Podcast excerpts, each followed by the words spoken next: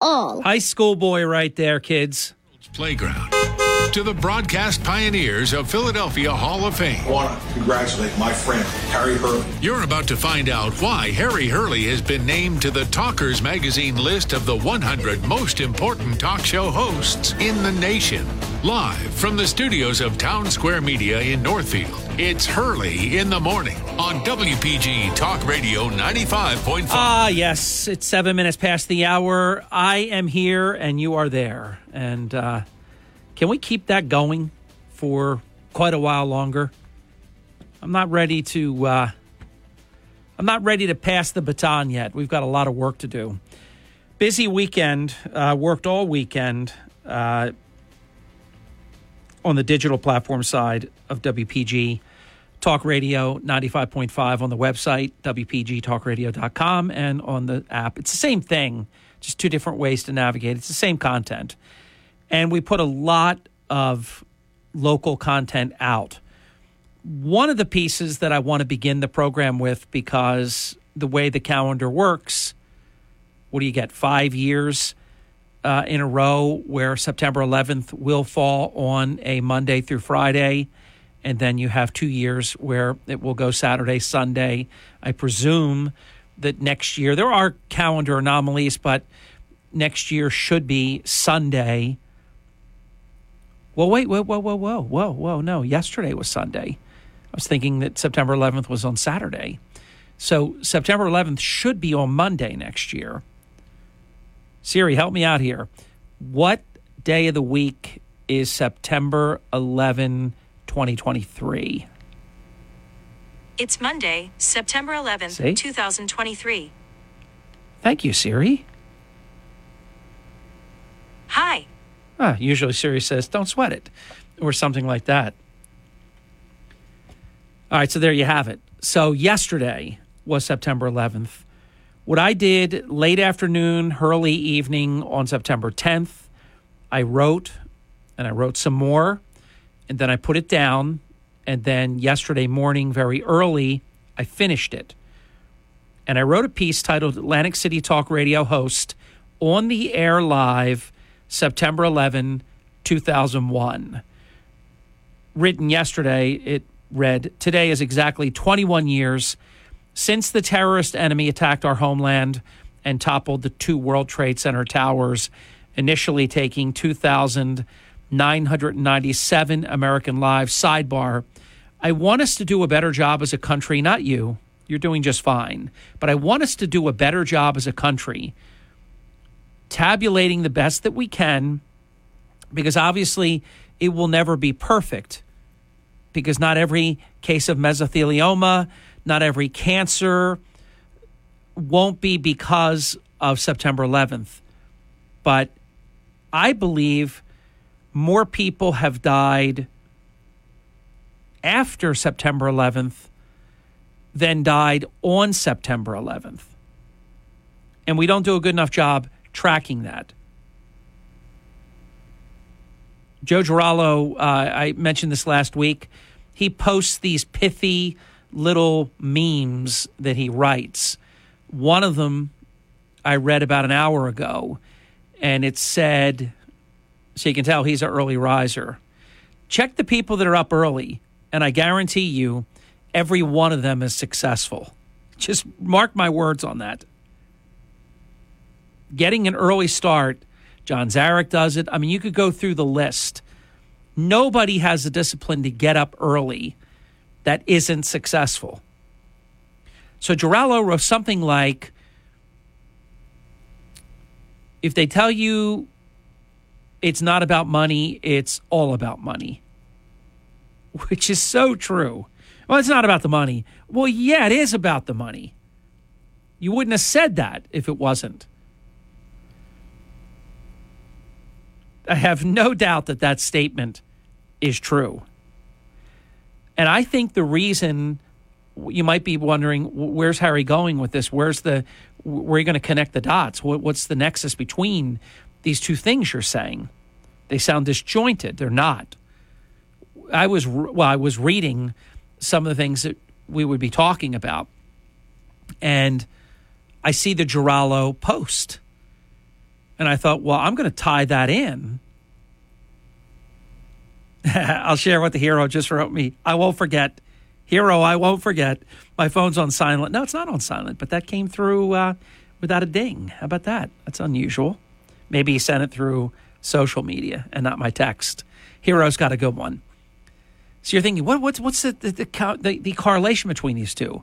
I believe the reason that there's not more recognition to how many people died as a result of breathing the toxic fumes. And I tell you, I'm the only one, I guess, either has the courage or that remembers. But Governor Christie Whitman was the EPA administrator, a cabinet member in the President George W. Bush administration, and she declared that the air was safe at ground zero. Now, I swear to you, I don't make stuff up. I get stuff wrong sometimes, and I do my best to correct mistakes with the intensity as the announcement. But I know this. So many times, I mean, I called her out, and I know we've got long-term listeners that were here 21 years ago that heard me say, and I vividly remember saying it not once, 100 times maybe, and that might be light, maybe 200 times, maybe 1,000 times. I said, how dare Christie Whitman say that that air is safe? Let's think about this. Jet fuel that burns, I forget at what temperature, but it is hot, hot as Hades. Why do you think the buildings came down? They hit the building low. It didn't do a damn thing, and they couldn't believe it when Bill Clinton was president. They didn't make that mistake again. They hit it high, and they hit it hard, and they hit it with a plane with a belly full of fuel on purpose. I have to tell you, it's regretful, and we didn't have intelligence agencies that would speak with one another. The plan was fabulously executed. They purposely picked planes with very few people on them. So they only had like 5 hijackers, and they weren't hijackers. They were kamikaze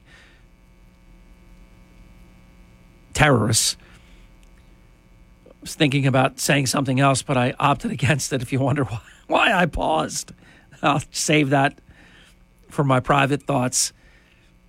But they only needed about 4 or 5 on each plane because they picked planes with very few people on them that were going from east all the way west, 3,000 miles and beyond. So that you do know every plane is not filled. They have more than they need because, you know, things can happen. You can get diverted. Margie and I, we were on a plane once that was diverted like 5 times just from Rutland, Killington, Vermont, Rutland Town, to what ultimately would have been Philadelphia. In fact, yeah, we did stop a few times on that flight to begin with. It was like one of those hopscotch things. It was an Eastern plane, Eastern Airlines. It was a German plane, Dornier, which I found out later, the crew, basically, they were all being punished. Fantastic to find out years and years later. But we've been on a plane that was supposed to stop in New York somewhere, LaGuardia, didn't stop, was supposed to stop somewhere else, didn't stop, was supposed to stop. It was just, the weather was terrible. So they have more fuel on the plane than they need for the particular flight. But they purposely, the terrorists wanted as much fuel as possible because they needed to heat that steel, and then it just pancaked down. The amazing thing was, and I think about this from time to time, wouldn't you think at the speed the planes were going that they would have went right through the building? But I guess not. You get held up, hit steel, you hit stuff. But they didn't. They never came out. They went in, but they never came out, those planes, both of them. So What I'm saying is they don't want to admit that all these people these police officers and firemen and first responders and volunteers. People from Atlantic City went. Foley went. Mario Suarez. Hero. Text me. I can't remember if the hero went. I'll tell you what the hero said after the break. But I've always believed this. They don't want to admit that these are casualties of 9/11 because then they have to pay for it. And Christie Whitman has never been held to account. What calculation, what testing, what did she do to be able to say that the air was safe? Who could ever believe that?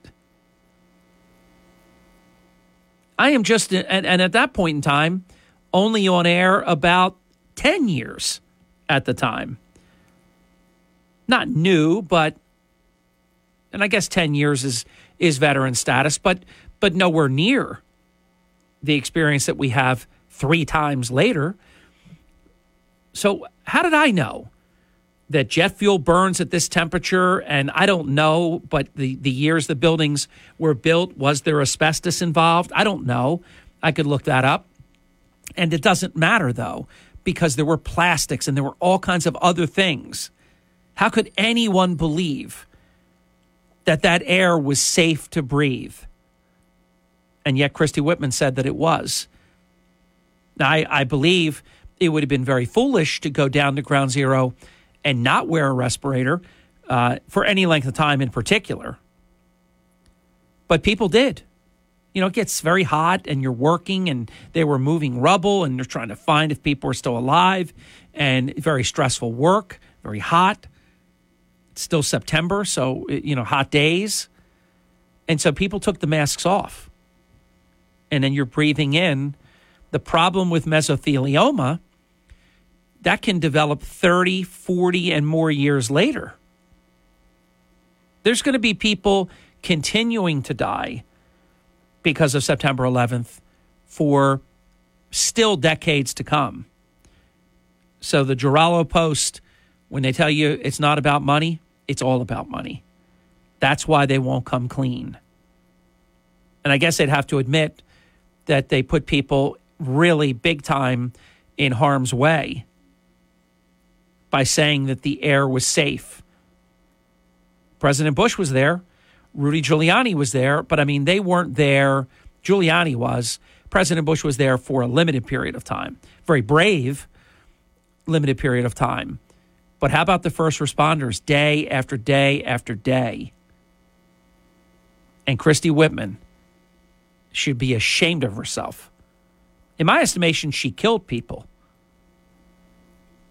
You got to tell people, look, that's jet fuel. It burns at this temperature. It incinerated all kinds of stuff. There is airborne schmutz and stuff and all kinds of things you can't even see. But it's there. And it gets stirred up even as the work is done. So you need the highest grade, like you were in a paint shop, where if that respirator doesn't work, your lungs get painted over and you suffocate in 2 minutes. That's the respirator they needed. All right, we've got a break. We'll be back in just a little bit. Don't go away. Fox News commentary. 4,000 beagles have been rescued and will now never be sold into lab testing. Now, this is the kind of news we needed today. I'm Tommy Lahren. More next. You spend the first hour of your vacation at the luggage carousel thinking there's nowhere to go but up. But there is a place to go but up, because when you open your suitcase, you find it filled with dolls. Dolls like the ones in that movie that scared you so much you wet your girlfriend's bed. Ah, Marissa, the one that got away. You return the bag to the airport with relief. It lasts until you get back to your room, where a fallen doll waits to greet you. Don't let a suitcase full of dolls ruin your vacation. Go on a real vacation. GoRVing.com. Humane Society of the U.S. has completed its mission to save 4,000 beagles from an inhumane breeding facility in Virginia. These beagles were reportedly housed in inhumane conditions, and if not for the facility breaching Animal Welfare Act violations, these pups would have likely been sold to labs like Fauci's National Institutes of Health, where they would have been experimented on. Now, the story has a happy ending, but the fact that this practice still occurs in the USA is stunning and sickening. According to the CEO of HSUS, on average, 60,000 dogs are still used in labs each year. But as for the 4,000 just rescued, they will now be placed in more than 100 shelters and rescue facilities across the U.S., including right here in Nashville, Tennessee. If you can open your heart and your home to one of these dogs, or any rescue for that matter, please do. I'm Tommy Lahren, and you can listen to all of my hot takes at foxnewscommentary.com. From the world's playground, this is Hurley in the Morning on WPG Talk Radio 95.5. Oh, I've been waiting to get back to you so much during this break. I wanted to reacquaint myself because I've done a lot of show prep today on a lot of things that we're going to talk about. But I didn't prep Christie Whitman's role in September 11th. That was extemporaneous to comments that I had prepared to make. And when I say prepared, I don't have any of this written down, but I know what I want to talk about because I plan it, especially the opening monologue. I went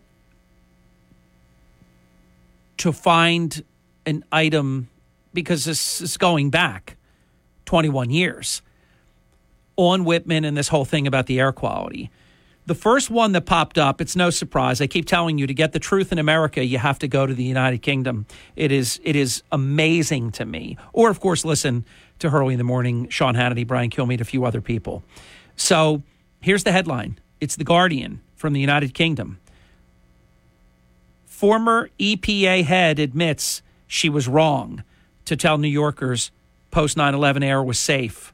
Christine Todd Whitman, who reassured the public over Ground Zero air, says, quote, "I'm sorry. We did the best we could with the knowledge we had." But listen to this. She's treating the American people at this time, and this is 6 years ago. I don't think she ever came clean until 2016. I'll look.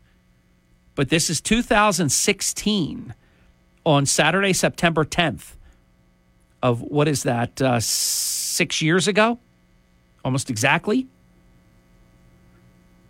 Here's how it reads. Christine Todd Whitman, who as head of the Environmental Protection Agency under George W. Bush at the time of the 9/11 attacks, told the public the air around Ground Zero in New York was safe to breathe, has admitted for the first time she was wrong. Now, can you imagine it took her 15 years to cop to this? 15 years. And she tells a periodical out of the United Kingdom the truth. She doesn't even fess up here at home. She's a disgrace. In case you can't tell, I don't despise anyone, but I have strong dislike because she's a fake and a fraud, and this just takes the cake.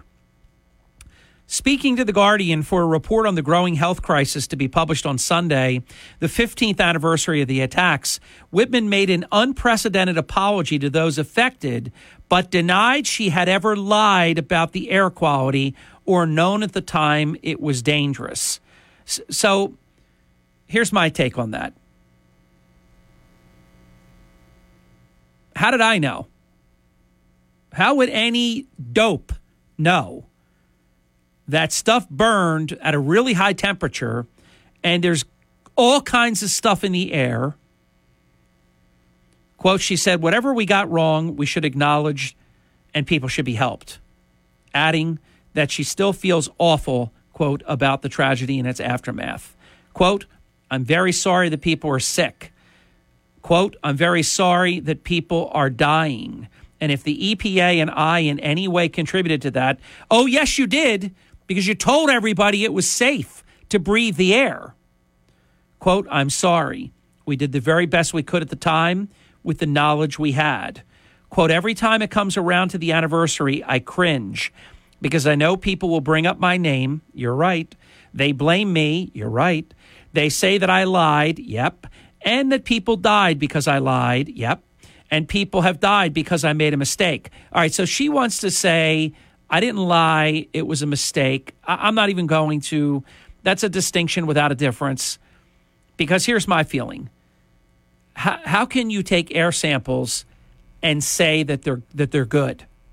How could they possibly have tested safe? All right, so let's keep going. Quote, I'm glad to reassure the people of New York that their air is safe to breathe and their water is safe to drink. I don't even know about the water. It's a really good point. If the air wasn't safe, I'll stick my neck out on a limb and say that the water was probably not safe either. That's something I hadn't considered before. She has always maintained that as head of the EPA, she was simply passing on what government scientists were telling her, warning those working at Ground Zero itself to wear respirators, but dismissing concerns over the surrounding area, which was engulfed in dust and ash. You remember, right? It was dark. It was a cloud. Talk to people that were there. I have. I've been talking to one of them a little bit during the break. 3 days after the attacks, Whitman had previously been the Republican governor of New Jersey, told reporters, quote, the good news continues to be that air samples we have taken have all been at levels that cause us no concern. I just don't believe that at all. I believe the public was deceived. I believe all the people in the area were done a very dirty disservice. All the first responders. What a terrible, terrible human being. And even when she came clean in 2016, she really didn't. She really didn't. If the cat had kittens, it would be a giraffe. I mean, just very, very sad. After the break, I'm going to continue what would have been my opening comments, and we're going to have Wide Open Forum coming up in the 7 o'clock hour, 8 o'clock hour. We'll tell you about that when we get there. Mayor Charles Kane this morning in the 9 o'clock hour, where he will be making, and you know I don't overstate the case, a major announcement during the 9 o'clock hour. I don't know exactly what time, because it's Charles's announcement, and it will be up to him whether we do it early, middle, or towards the end. I know the last time we spoke that he was going to make the announcement in the last segment today. So don't miss that as well. Back in just a few, 32 minutes past the hour. Here's three things that you can follow right now on the WPG Talk Radio app or the WPGTalkRadio.com website. This is the Town Square, New Jersey Info and Weather Network. It's Harry Hurley, an iconic Ocean City pastry shop. And boy, this has gone supernova viral. Oh my gosh, your readership has been unbelievable. This pastry shop will close this week after 98 years. And we just broke this one this morning. A pub known for the best chicken wings in Atlantic City will close after more than 30 years. If it seems like an epidemic, it is. And I share my thoughts about being live on the air on September 11th, 2001. Right now. From the Town Square, New Jersey Info and Weather Network, I'm Chief Meteorologist Dan Zarek. 24 hours of unsettled wet conditions and then another week plus of dry, comfortable weather. We could see some spotty showers around today. Cloudy and foggy to start, then some breaks of sun this afternoon. Warm and humid, high 83. Showers and thunderstorms likely tonight. Could be some downpours around, low 72. Clouds and showers tomorrow morning, then turning sunny and breezy with falling humidity, high of 82. Get weather 24/7 wherever you are. Download our free mobile app today. Early in the morning, WPG Talk Radio 95.5 FM and 1450 AM. Right now. When you need to know, it's WPG Talk Radio 95.5. I need to know. That's why I'm here. 39 minutes past the hour. I continue with my September 11th thoughts, 21 years ago revisited. So we shared with you the beginning of my piece, and then I went into some of the very sad things, because I really can't. I can't really share that 2,997 American lives were taken when I know that it is infinitely more than that. Of course, other lives were taken, and they're part of that nearly 3,000 in the beginning, when another plane was purposefully crashed into the Pentagon. And still more lives were lost when brave American heroes on United Airlines Flight 93 gave their lives by bringing down yet another commercial airline plane in an open field in Shanksville, Western Pennsylvania. It was September 11, 2001, and it seemed like a normal late summer Tuesday. I was live on the air. I went to the 9 a.m. hour CBS national news break. At the time, we were the only CBS affiliate in the state of New Jersey. The news report said that a small plane has struck one of the World Trade Center towers. And that's what we had at first. So my mind wandered. I thought that perhaps a small sightseeing plane had a mechanical failure or pilot error or something happened, but it was a beautiful day, so it wasn't like there was any visibility problems. It just all seemed odd, but I just assumed that it was a sightseeing type small plane, pilot error or mechanical failure, and it crashed into one of the World Trade Centers by accident. It was only minutes later that we learned that it was a commercial airplane. Initially, we had no way to know that it was an act of terrorism, but then it was even stranger. Now it was a commercial airline plane. Best pilots in the world, best equipment. It was an American Airlines plane, Flight 11, that had crashed into the World Trade Center North Tower at 8:46 a.m. Just to show you, it wasn't until the 9 o'clock news that they even had mentioned, and it was wrong, about this so-called small plane has hit the World Trade Center. Again, the initial reaction was somehow that mechanical failure or a pilot error, that a disaster had happened.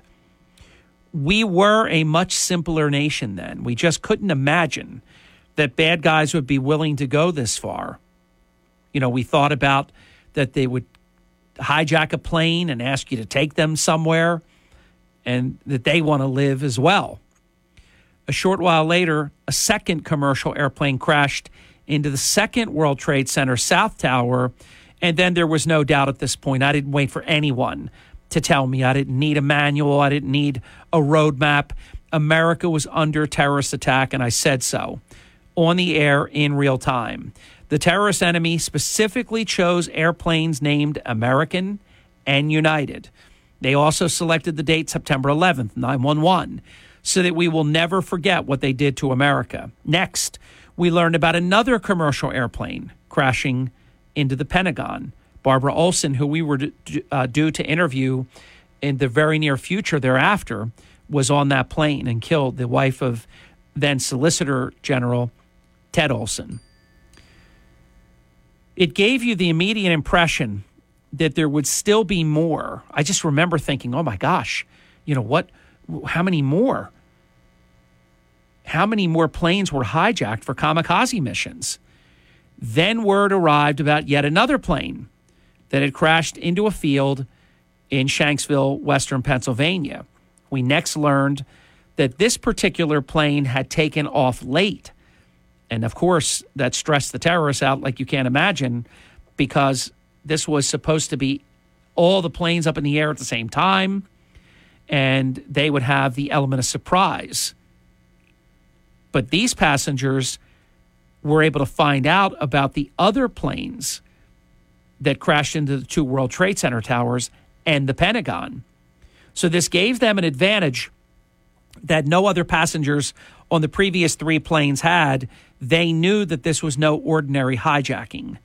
The terrorists' intention was to use American-named airplanes filled with jet fuel as weapons of war.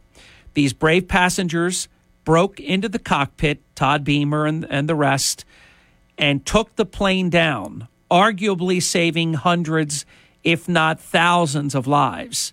We will never know for sure, but it has always been my firm belief that this plane was heading to either the U.S. Capitol building to crash right into the dome and destroy the Capitol and as many people as they could. Imagine the spectacle of the U.S. Capitol building on fire. Wow. Or, for that matter, the White House. It was a surreal experience while these unprecedented terrorist attacks were taking place in real time. It was the worst terrorist attack in American history, as 19 terrorist hijackers took approximately 3,000 lives on September 11, 2001. Many thousands more have died over the past 21 years from mesothelioma and other forms of cancers and illnesses from the toxic fumes. Although the pain was unbearable for the affected families and the nation to bear, it was extraordinary to witness how united the American people had become on September 11, 2001. Family, friends, and even strangers came closer together. As a nation, we were able to put all differences aside. We have not. I think you're going to agree with this because it's true. And if you don't agree with it, that's on you. I know this is true. We have not been united ever since then. It's been exactly 21 years, and this is the last time that America was a united nation. Millions of Americans proudly flew the flag at home in their cars. People were nicer to one another, held doors open, talked with one another. Small petty differences just didn't matter anymore. We were really one nation. President George W. Bush had a 91% approval rating shortly after September 11, 2001. This was not because he had done everything right. Rather, it was because the American people had decided to stick together, much like the American people rallied behind President Franklin D. Roosevelt during World War II, and he made all kinds of mistakes. Of course, our moment of being a united nation would not last. It was soon followed by America becoming, and we still are, a bitterly divided 50-50 nation ever since. The world also rallied around the United States of America. For example, on September 13, 2001, Queen Elizabeth II, God rest her soul, directed her formal guard to play the United States national anthem in the United Kingdom as tears of Britons flowed for the American people. It was a grand gesture that had broken merely 600 years of tradition in the United Kingdom. As a child, Queen Elizabeth had lived through and well remembered the Nazi bombings. Another dangerous condition is developing in America. As September 11, 2001 travels further away in the rearview mirror, people are forgetting what actually happened 21 years ago yesterday. Remember, 12 terrorists, and it's 19 total, but I think 12 were on the planes, plotted and planned the 9/11 attacks right here in America, learning how to fly right here from an American flight school, where they wanted to learn how to fly a plane in the air, but were not very concerned about landing a plane. Interesting. This is why for 20 consecutive years during the 9 o'clock hour, we replay our September 11, 2001 Hurley in the Morning program from the 9 o'clock hour while the terrorist attacks were taking place in real time. In our small way, we want to help keep what happened on this horrific day fresh in mind and not let it become a fading memory.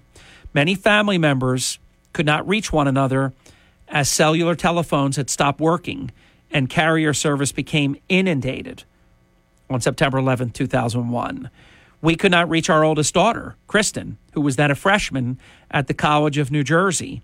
Schools were closed. Following this, our financial hub was also hit.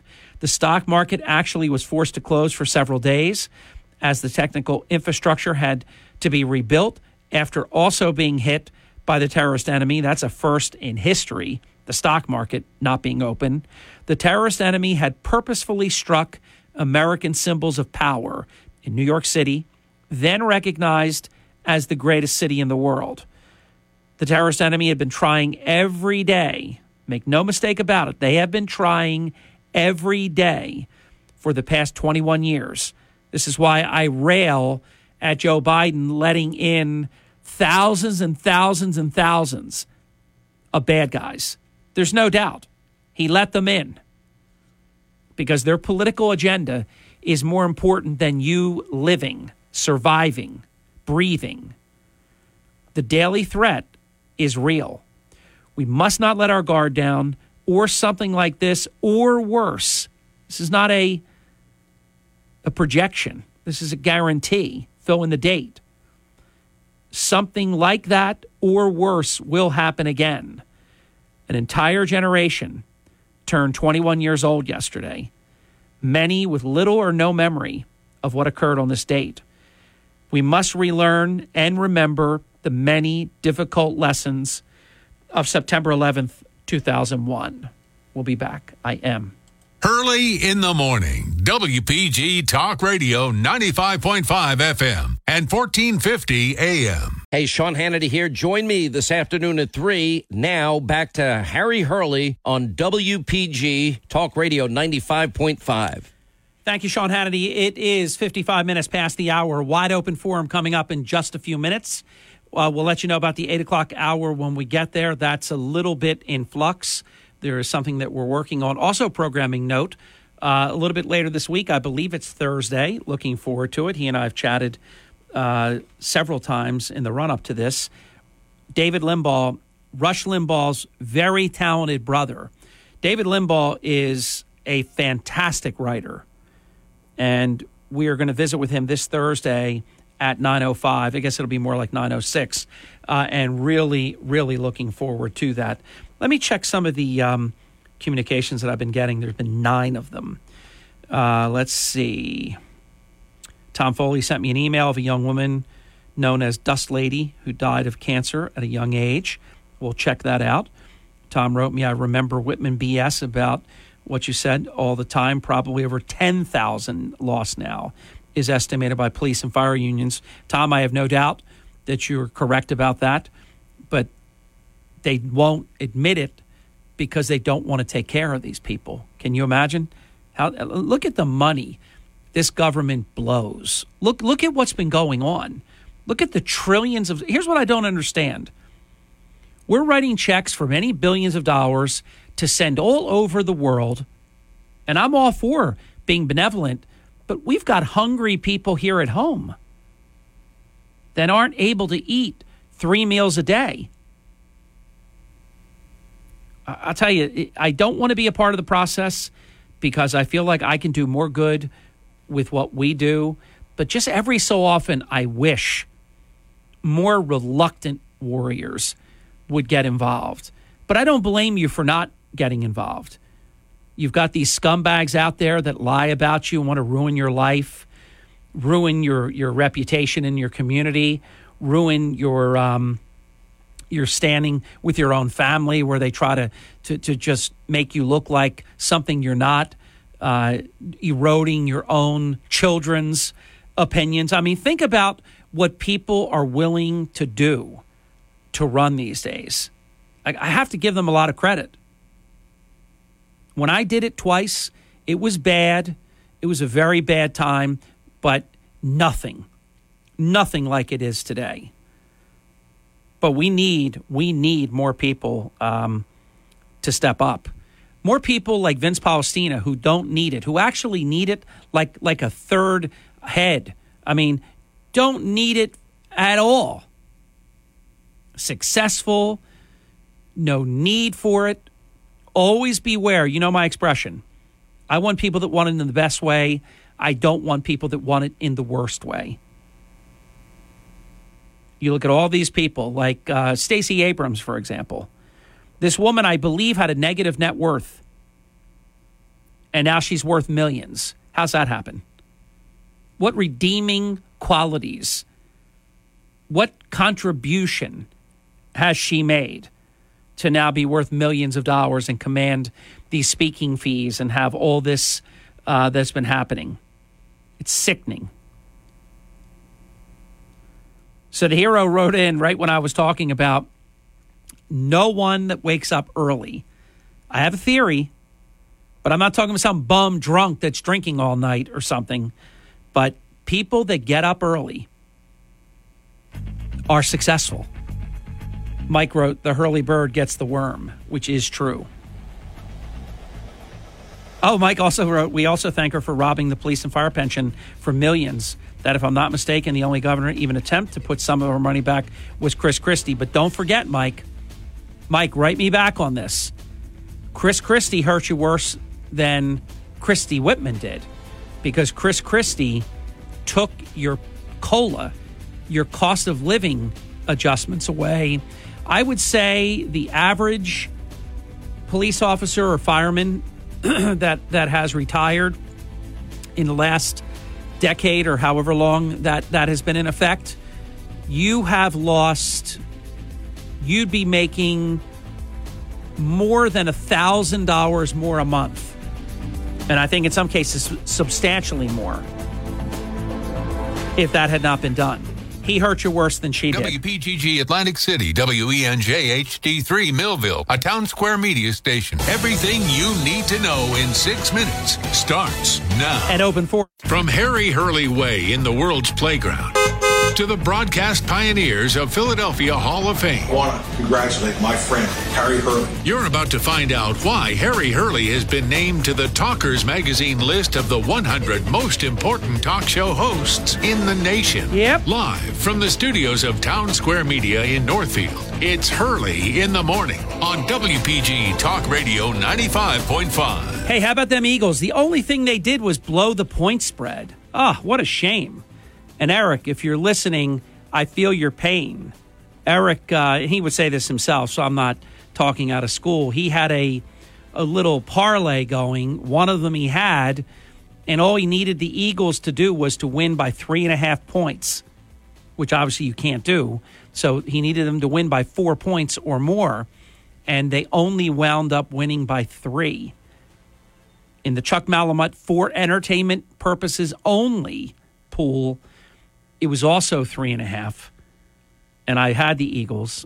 It was 38-17. I thought, this is fantastic. Even if the Lions score another touchdown, you know, the Eagles will probably score one more time, or they'll still win by, you know, plenty. And then all of a sudden, boom, boom, boom, 3 out of 4 possessions, Detroit scores, and it's 38-35 nail-biter. And you have to admit, no matter who the head coach of the Eagles is, they have this propensity to do this. We'll talk about that with Mayor Kane, and Mayor Kane will do what he and I do every year. We will make all of our picks. I've got my grid right in my hand. He and I, over the weekend before the game, each made our pick for yesterday's game. So we'll reveal that when Mayor Kane arrives for the 9 o'clock hour. And I'll tell you what, Minnesota looked really good against that crazy man-bun weirdo Aaron Rodgers. Hey, I'm telling you, the more natural remedies he's ingesting, the weirder and the worse as a player he's becoming, I think. He got smoked. He looked terrible. They looked very, very good. And let's see if they're very good or if the Packers just weren't very good yesterday. That's a home game Monday night, the Eagles. So we won't know. We won't be able to talk about that one until a week from tomorrow. So we'll do all that coming up. All right, let's get to your calls. Let's do what we do better than any two-way talk program I know in the history of this market. That's just undisputed. Nobody disputes that. Probably not even people that do this would dispute that. Let's do what we do better than any other program ever, and that is have some great two-way talk together. Welcome to Hurley in the Morning. You're on the air. Hey, Harry. Good morning. Good morning. Last time I checked, defense wins Super Bowls. Maybe the defense will show up when they play the Packers or whatever. But hey, that's not why I called. Okay, you can't give up that many points. I know, it was terrible. You're wrong on, you keep saying terrorists. And also, if you're going to say that, I'll go back to what Omar said. Some people flew into the towers. Well, who was it? Was it terrorists? Was it some people? No. It was like in Germany. Was it some people from Germany? No, it was Germans. So now there was... So you want to say, I should be more specific and not say terrorists, which I thought was a good description of the people that did it. They are terrorists, so you can't say that's wrong. If I'm wrong, I always admit I'm wrong. It's not that I'm wrong. I'm exactly right. You would like it more specific, and should I say Saudis? I mean, what do you want to be said? Well, yeah, well, you could say that none of this would have happened if we could go on and on, you and I. I'm just... fired up about it because I went to 9/11 yesterday at Lower Township, and it was just sad thinking, how did this happen? Well, you could go back to the Clintons and said, well, if he would have bombed, he had Osama bin Laden, but he opted to bomb an aspirin factory. Right. For those who want to question the gentleman's assertion, I have played the audio over the air. The audio exists of Osama bin Laden being offered to Bill Clinton, and he sounded like a scared child. He wanted nothing to do. Yeah, we could have had him a long, long time ago. But that's not to say that something like that still wouldn't have happened, because they would have exacted revenge on us capturing or killing bin Laden. I don't know that it would have stopped it, but it would have been a good idea to have him a lot sooner than we did. Right, and I don't like the idea that this idiot that's in the White House now, well, I was the only one that told him not to kill him. That's what Joe Biden said when they were in that room, when Hillary Clinton was in there. And Biden, there were three other occasions minimum where we could have had bin Laden with Obama, Biden, and they passed, and finally, and yes, Joe Biden until the very end, even on the mission where O'Neill shot and killed. And it could have been any one of the heroes, but it was him. He got the shot. Even on that mission, Biden was opposed. Yes, he was. He's always been wrong. We know that. Yes. He's wrong now. And it's just, Harriet, just let me... but do me a favor, before you hang up, educate me, though. And I don't care that you said I'm wrong. I'm fine with that. You didn't like my description of terrorist. If I'm describing who took down, the two World Trade Center towers and the Pentagon flight and the one that crashed in Western Pennsylvania because here American heroes took the plane down because they knew that they were headed towards some icon in America, the Capitol, the White House. What should I call them? You know what? Me personally, I'm calling them Muslims. I'm calling it what it is, because it was Germany. It was Germans that killed how many millions of Americans? It was Germans.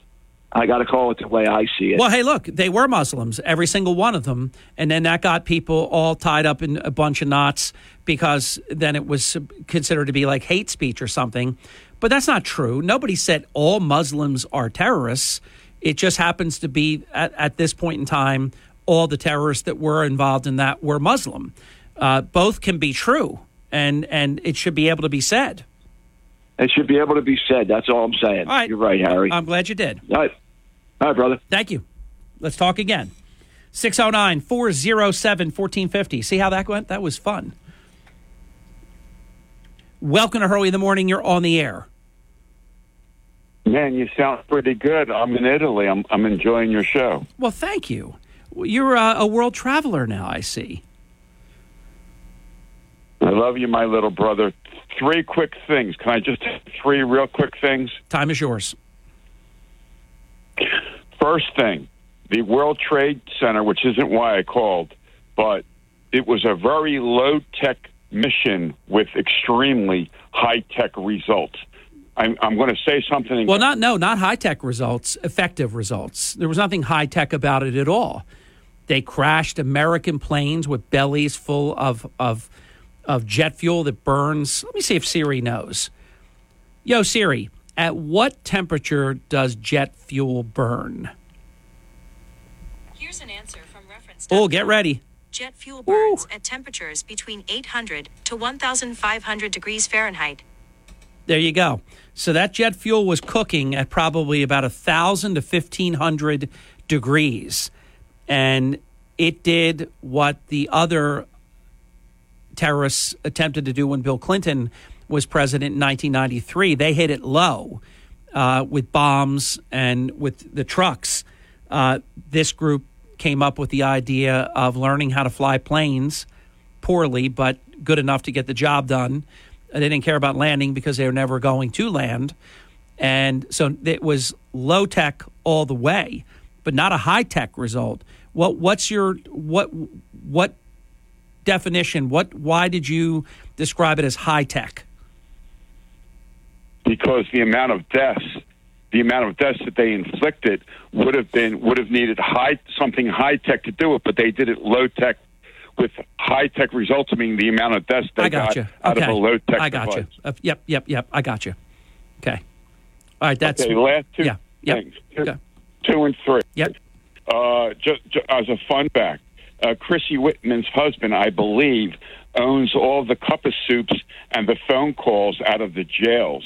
When a prisoner has to buy a cup of soup or a phone call, I think it all goes to her husband. I think he somehow wrapped that little niche up, and it's a good business, but of course it's all political. But I mean, it's kind of like, I never heard that before, but if it's true, it's kind of like Governor Hochul.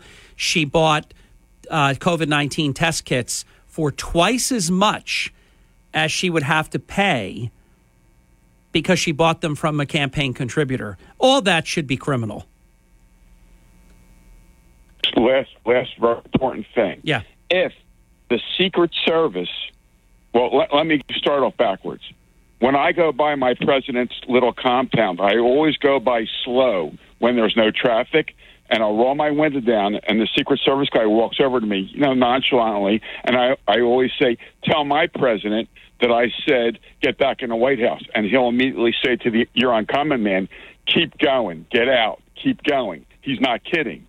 So if that's true, why didn't the Secret Service, who is sworn to protect the persons and effects of my president, why didn't they shoot it out with the FBI or not let them in the compound? What compound? Into Mar-a-Lago.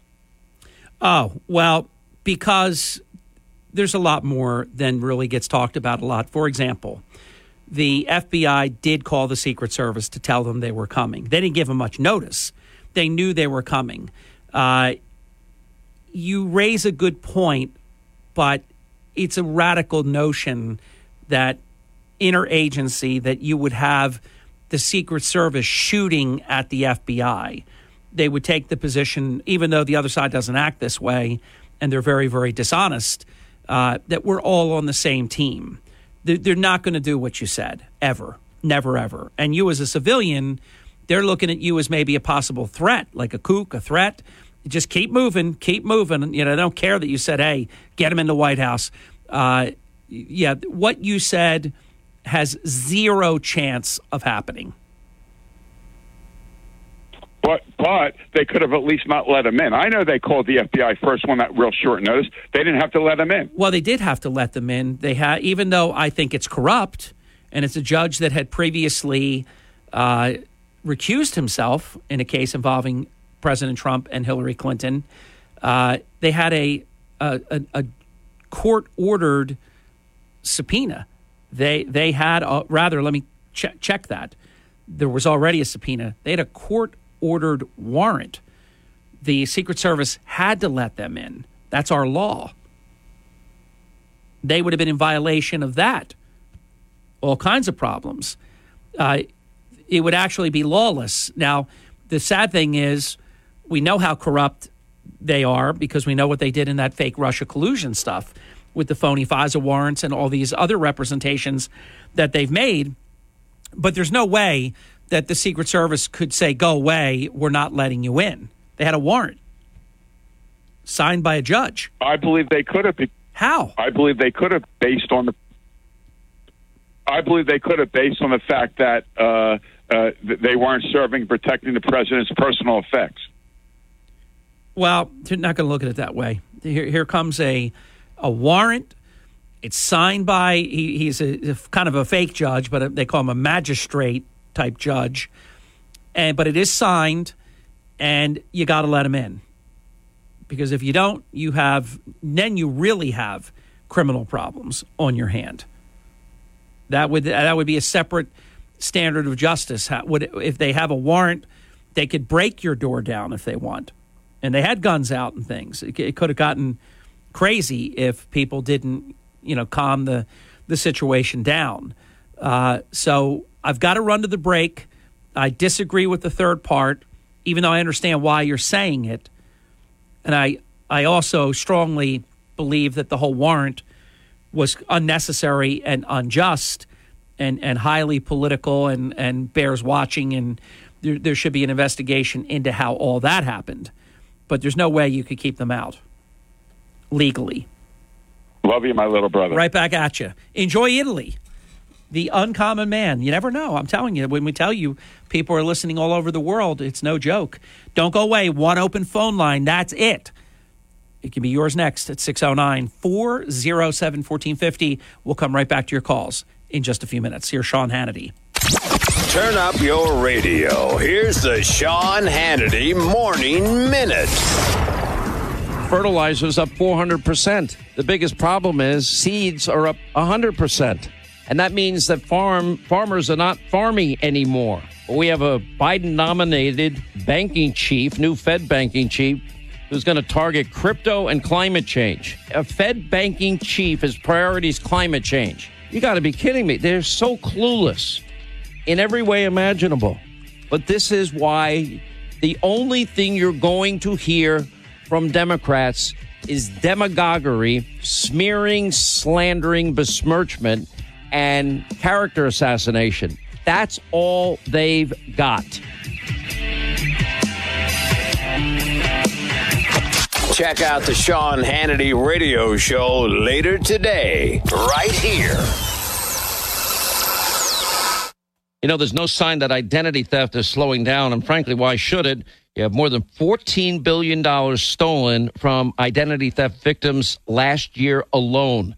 Now, to cyber criminals, that's their success story. To the rest of us, it's a wake-up call. Now, all of us are putting our personal information at risk every day in more places than ever.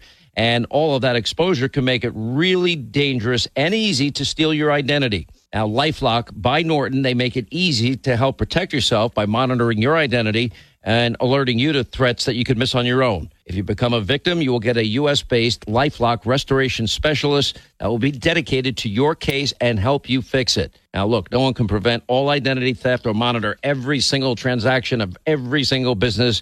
But if you use my name, Hannity, you'll save an additional 25% off your first year.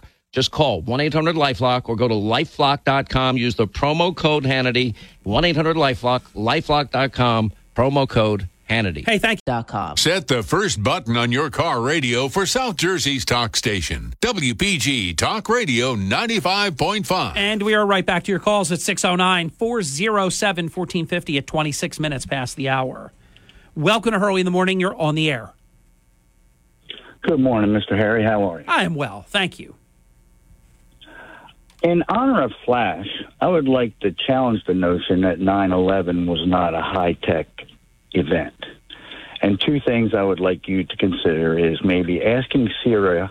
By the way, that was not Flash. That was a different caller, but go right ahead. No. I understand. No. Okay. You were conflating. You said, I want to challenge Flash. And then you went into the exact same thing the caller brought up. I'm with you now. Go ahead. In honor of Flash, yeah. I want to challenge the notion. I got it. That there was molten steel found at the bottom of the World Trade Centers, and how hot does that have to become molten? And in addition to that, what low-tech event... Well, go back a step. Would it have had to become molten, like molten lava, or just pliable enough, heated enough, that it would then give way, and then you would have that pancake effect, which... of course, happened when the two Twin Towers collapsed. Is what you're saying? What are you doubting in the scenario? I mean, you don't doubt that the two towers came down. Of course, they did, right? No, sir. Yeah. No, so sir. We're not correct. Yeah, we're not being silly. So, what do you doubt? I am saying that there was molten steel found at the base of the tower. I got you. And if the towers came down with the planes and the fire, which is fine, but as that collapsed, as you know, the peculiar way that both of them magically collapsed in their own footprints, then there still wouldn't be molten steel, and they found molten steel at the base of the towers. Okay. And so do you believe that there's something in addition to the planes, something else took the two towers down? Yes, sir. That is my belief from the research that I did. But then how about this, though? What about the Pentagon? That got hit by a plane. There's video of that. And then the plane that was taken down by the passengers, and there's audio, actually, of the passengers, let's roll, and all this. They took that plane down.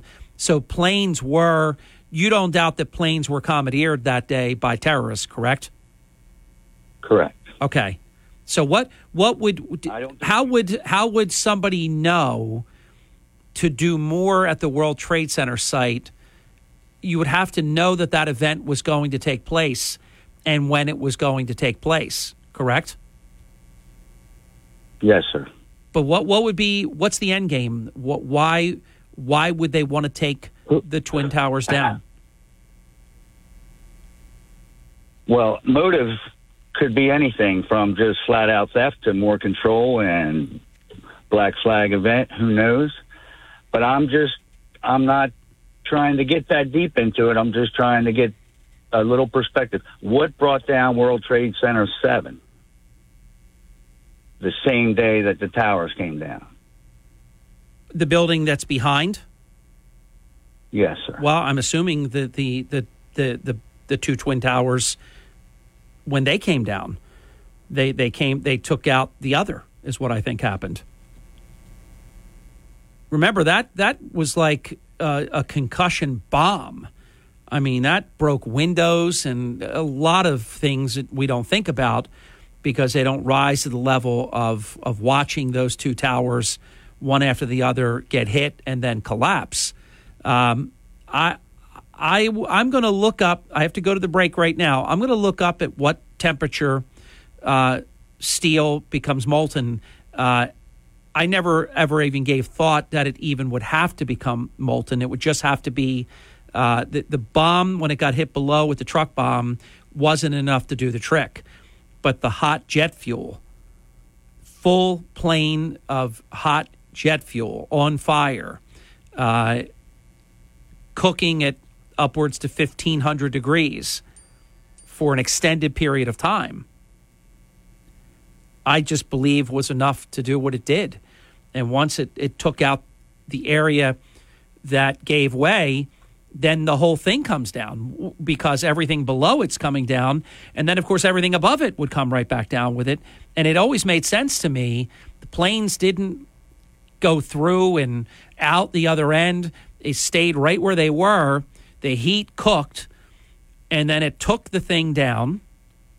I heard somebody once talk about what happens to steel after being exposed. If you look at, you can take steel and you can make a beautiful knife out of it. I used to watch a show all the time where they would take steel and heat it, and I don't think they were heating it, and it would turn that bright red hue, and I don't think they were heating it any hotter than 1,500 degrees. I'll find out what those forges also cook steel at.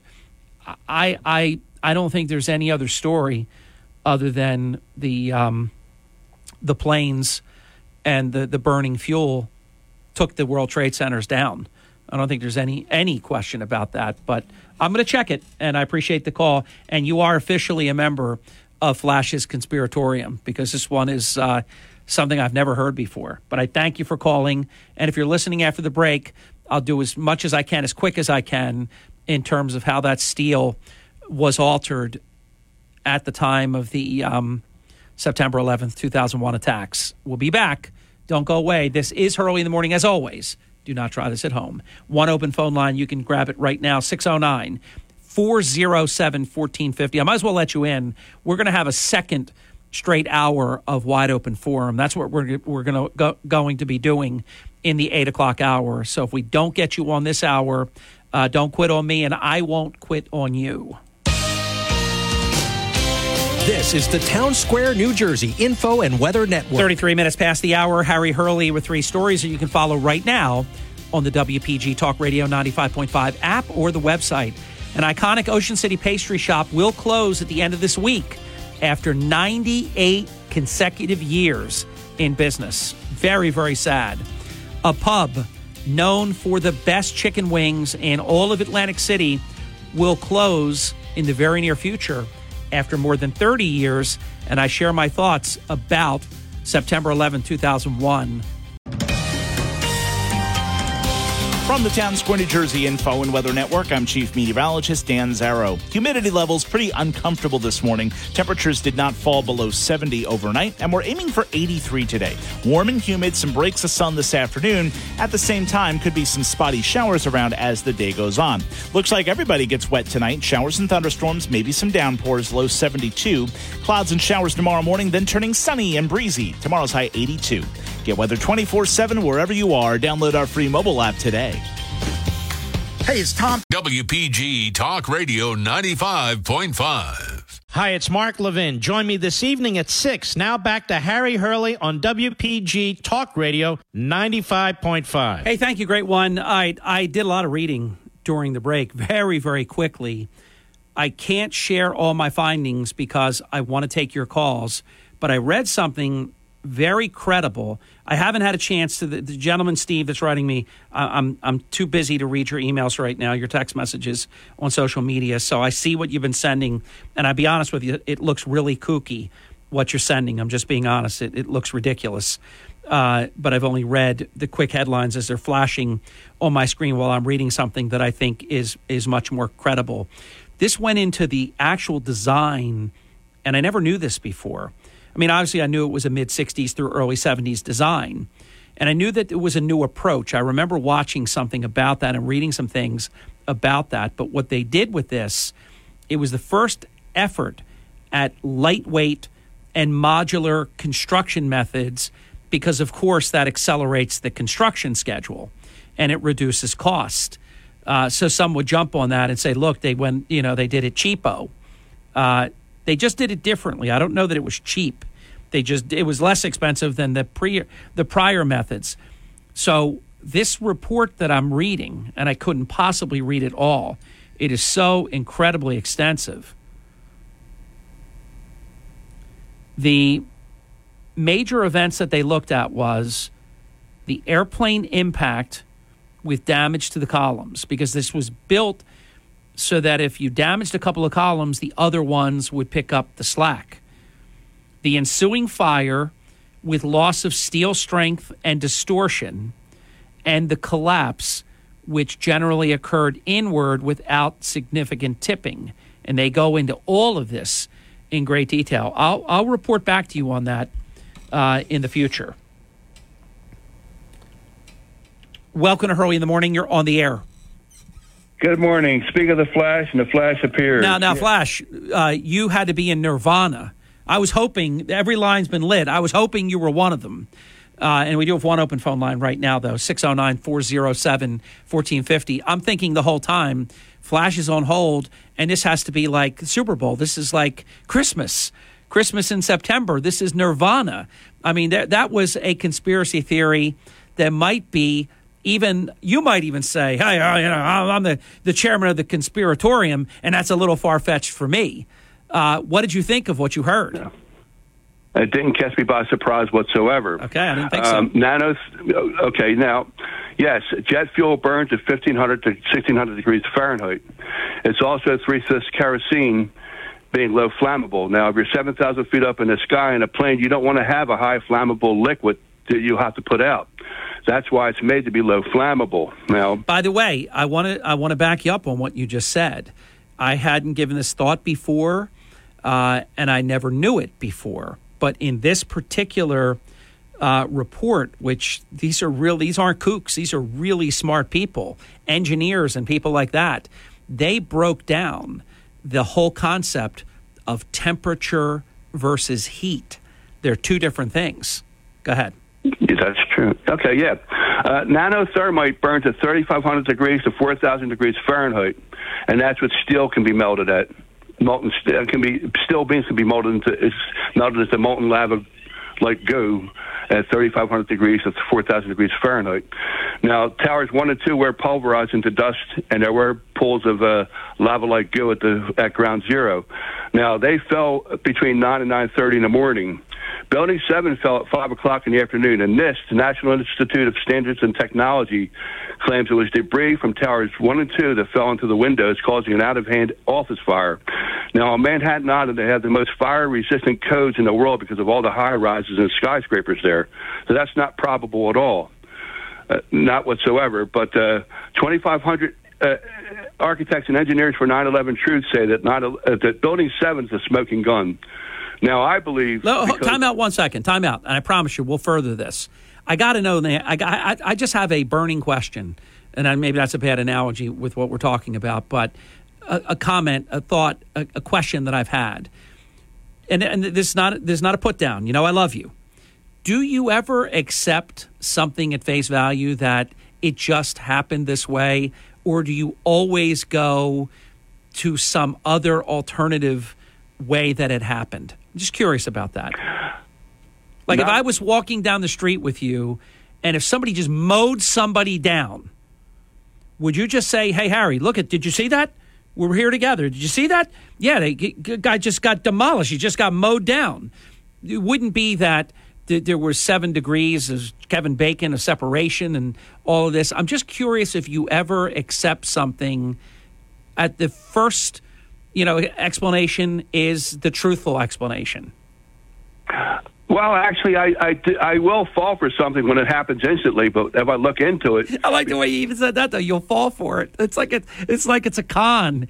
Go ahead. I'm sorry. Go ahead. Everything's a freaking con, man. Gore Vidal said that we're not conspiracy theorists necessarily, because understand conspiracies are not theories. Conspiracies are real. A theory is those of us on the outside looking in. We're not a part of the club. Did the two World Trade Center towers collapse on September 11, 2001, because two commercial jetliners crashed into them?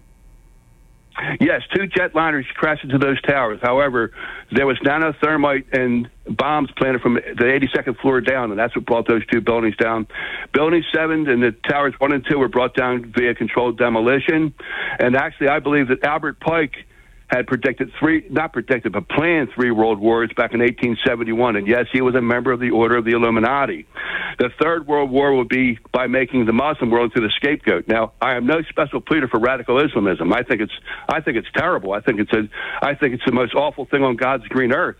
Radical Islam, I really do. I think that they're a menace. I do. Not regular Muslim people, but radical Islam is a menace to the entire earth. But I still believe that those that want to bring about a social cataclysm, a civil war, if you will, between Americans, and want to bring about a Third World War, these sick SOBs that want to burn everything to ash so that they can roll it, they're out of control. Unless we wake up and smell the coffee brewing, there's more that's going on than meets the eye. Then what can I say? Thanks. Thank you. All I can say is, wow. I just think it happened the way that my eyes tell me it happened. Because we were fortunate, there were, even some of it's not professional, but it's in good HD quality. We have video of planes crashing into the World Trade Center towers, and then the black smoke pouring out and everything going on in there from the impact of the planes. And then after a period of time, they both collapse.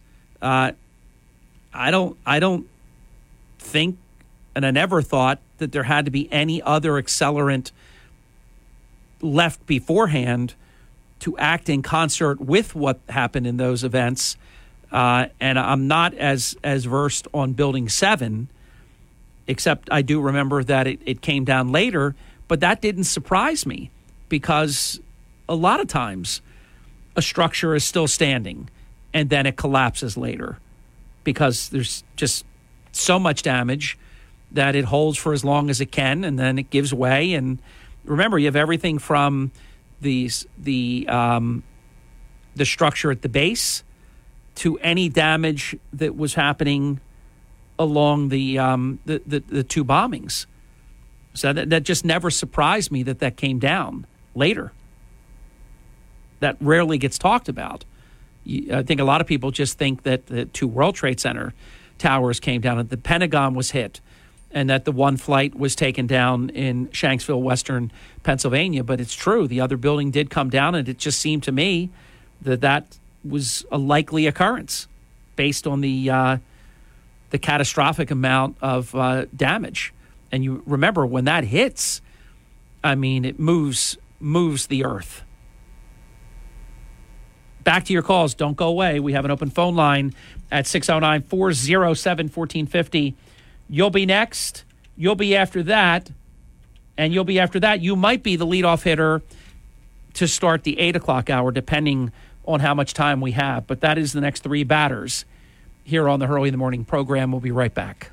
The WPG Talk Radio app is your connection to South Jersey's talk station. Get free, unlimited local and statewide news from New Jersey's largest radio news team. Download all of our local shows as podcasts and more, powered by Ambient Comfort. For installation to repairs and maintenance, give Ambient Comfort Heating and Cooling a call today at 856-213-6586. AmbientComfortNJ.com. Markley, Van Camp, and Robbins this afternoon at 1. Now, Harry Hurley on WPG Talk Radio 95.5. It is 54 minutes past the hour. Maybe you'll be surprised, maybe you won't be surprised at how many people are writing me. I never realized that there was this much sort of counter theories about September 11th. I just never thought about it. I've always accepted, if you will, the narrative of what I believe my eyes saw and my ears heard. But boy, there are many, many people with competing theories about what happened here. Welcome to Hurley in the Morning. You're on the air. Oh, missed you. Sorry about that, caller. 609. Oh, I hit the wrong button. 609. I hit the hotline button. 609. 407-1450, but we do have an open phone line. Welcome to Hurley in the Morning. You're on the air. Yeah, well worth waiting for. I don't think people can really appreciate how big the magnificence of those buildings unless they stood next to it. I had dinner at the Windows of the World on the 106th floor, and I was scared to death to go near the windows. But, Harry, I'm going to go by my memory of the structure. The architecture, if I remember right, the floors were hanging structures from cables, sort of like a bridge. And they did that. Not only it was cheaper, but the building could fluctuate with the wind. And for a great example, a 747, the wings can fluctuate 21 feet in each direction until they snap. So, of course, the heat, from the jet fuel, all the cables began to snap, and that is why it imploded on itself. And I'm pretty sure, like you said, it was not the word combustible, but the impact of all that energy falling took down the other buildings. Yeah, the strange thing is, the more I'm reading this engineer report, they don't believe it was heat or temperature from the fuel. They talk about something else. The structure, let me read this to you, Andrea. The structure of the design. This skyscraper was modeled as a large cantilever vertical column. Each was 64 meters square standing.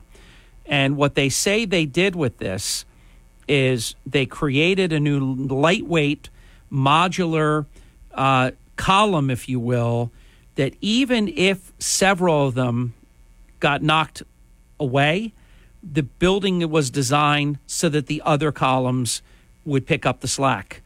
And they go into great detail about all these columns and how they work.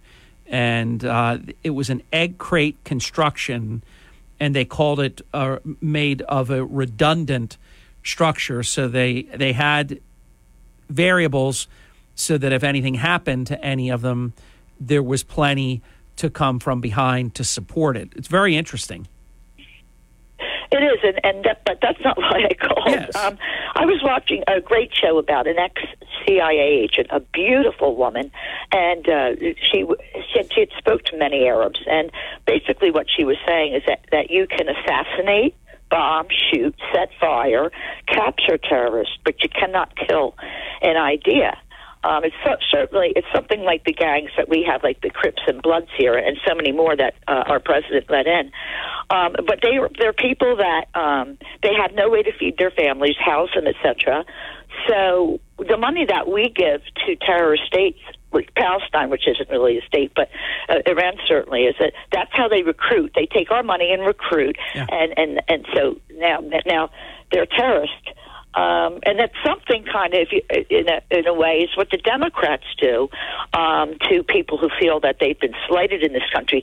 A minimum of $75,000 a year, which isn't chicken feed, for freebies, so to ensure that they, too, will vote Democrat.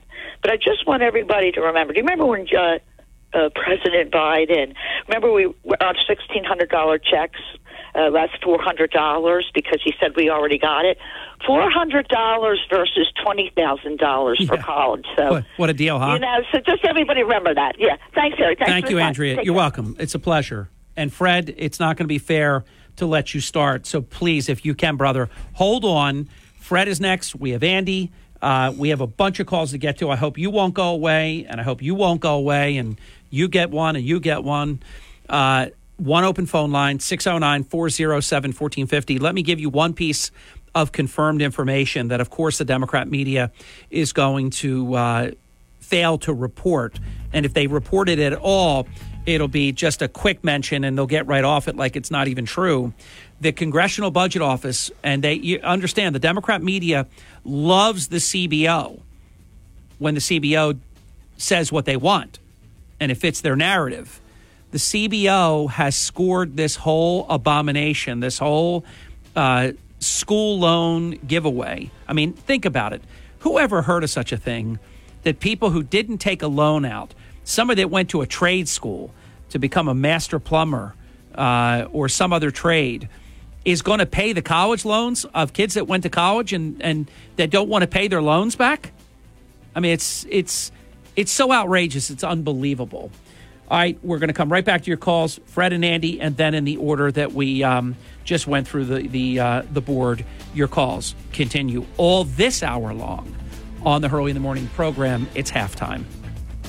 WPGG Atlantic City, WENJ HD3 Millville, a Town Square Media station. Everything you need to know in 6 minutes starts now.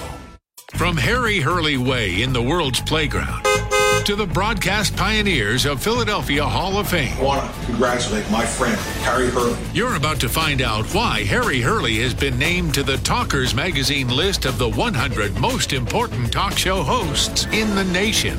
Live from the studios of Town Square Media in Northfield, it's Hurley in the Morning on WPG Talk Radio 95.5. Living proof that I just love two-way talk radio so much.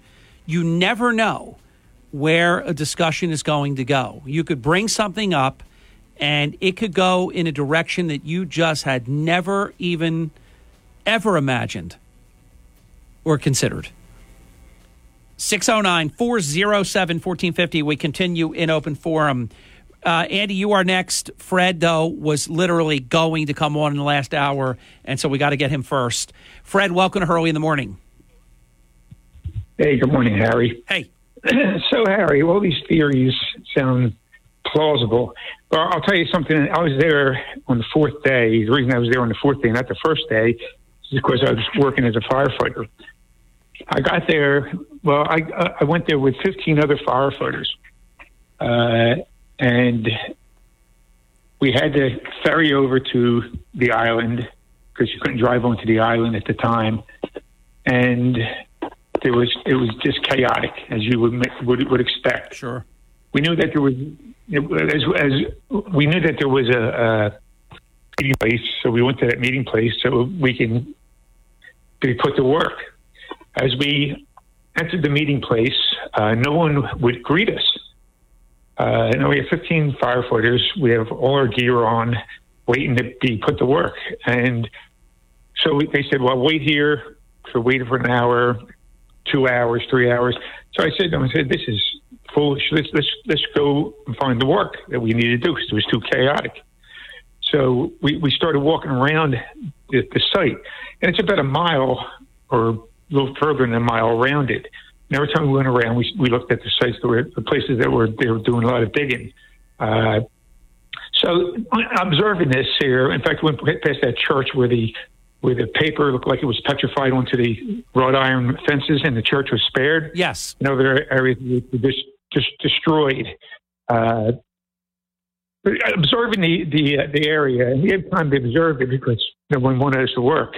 And the reason being is because I think it was so chaotic, and I know there was a lot of they call them field promotions, and the proof of that was that when we finally did work, the field promotion battalion chief was so distraught that he couldn't even put a battery on a radio. So I went to him, I said, here, give me it there. And I popped the battery off and put the other battery on so he could communicate. Boy, this is really, really strange. But looking at the structure itself. So we started digging. We went to Liberty Street because the smell of gas gangrene was the strongest right there. And us 15 firefighters, before we started digging. Fred, give me a sidebar for a second. What did you, as a fireman and as a nurse, for those who don't know, you're both. What did you think of that pronouncement by former EPA Administrator Whitman that the air was safe there at Ground Zero? I never believed that from second one.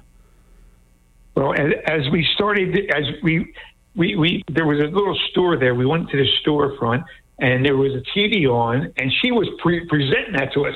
I looked at all these guys here. It says, "Do not walk on this pile without a mask on." Now. And I emphatically told these guys, I said, there's toxins here, burned up here. I believe our guys were spared. Most of them were spared. I think one guy got cancer, I believe, from that. Yeah. He was a little bit of a knucklehead. But our guys and myself were masked as hot as it was because there was heat coming off that pile. Sure. And you were sweating. Yeah. And it was still September. I mean, it was right now. So an 80-degree day and beyond, not unusual at all.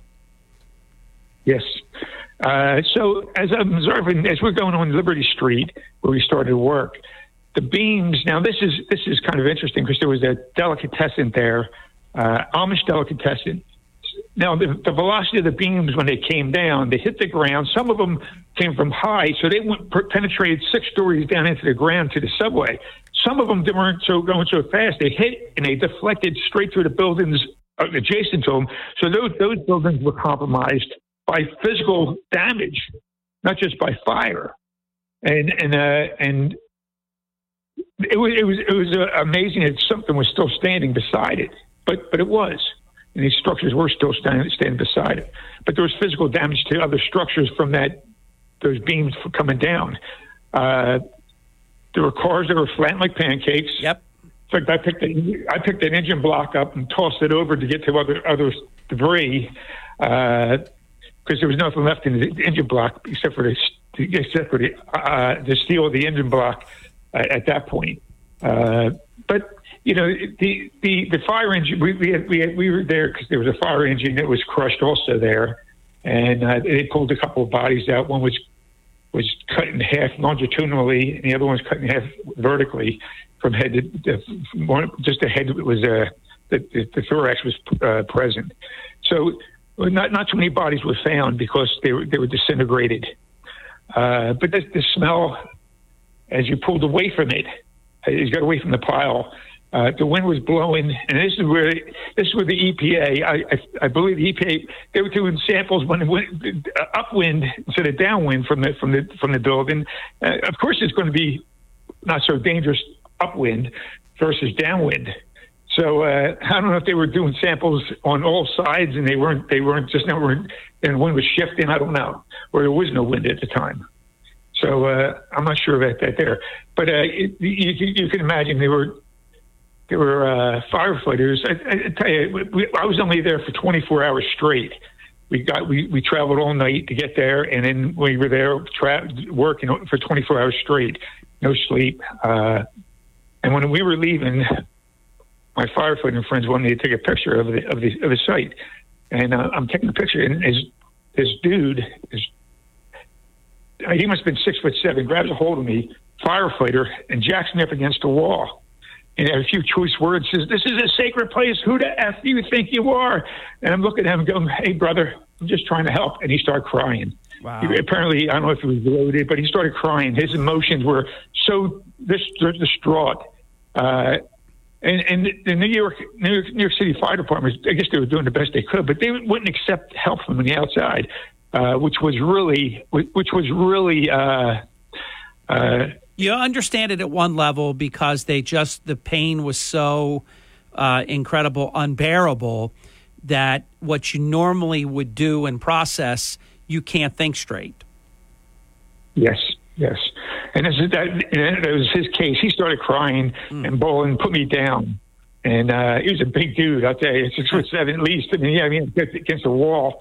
And of course, my friends were all over there. They who was taking pictures of it. I didn't get any pictures, but he just started crying like a baby. Yeah, and I can understand it all. I understand all. I experienced it. Like my brother, he was there for 2 weeks in the USAR team, and he has some extraordinary skills, and he used his skills.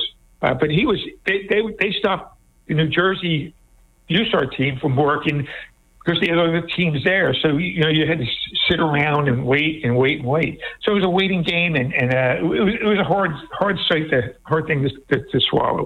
That's all I have to say, Harry. Thank you, Fred. Appreciate the insight.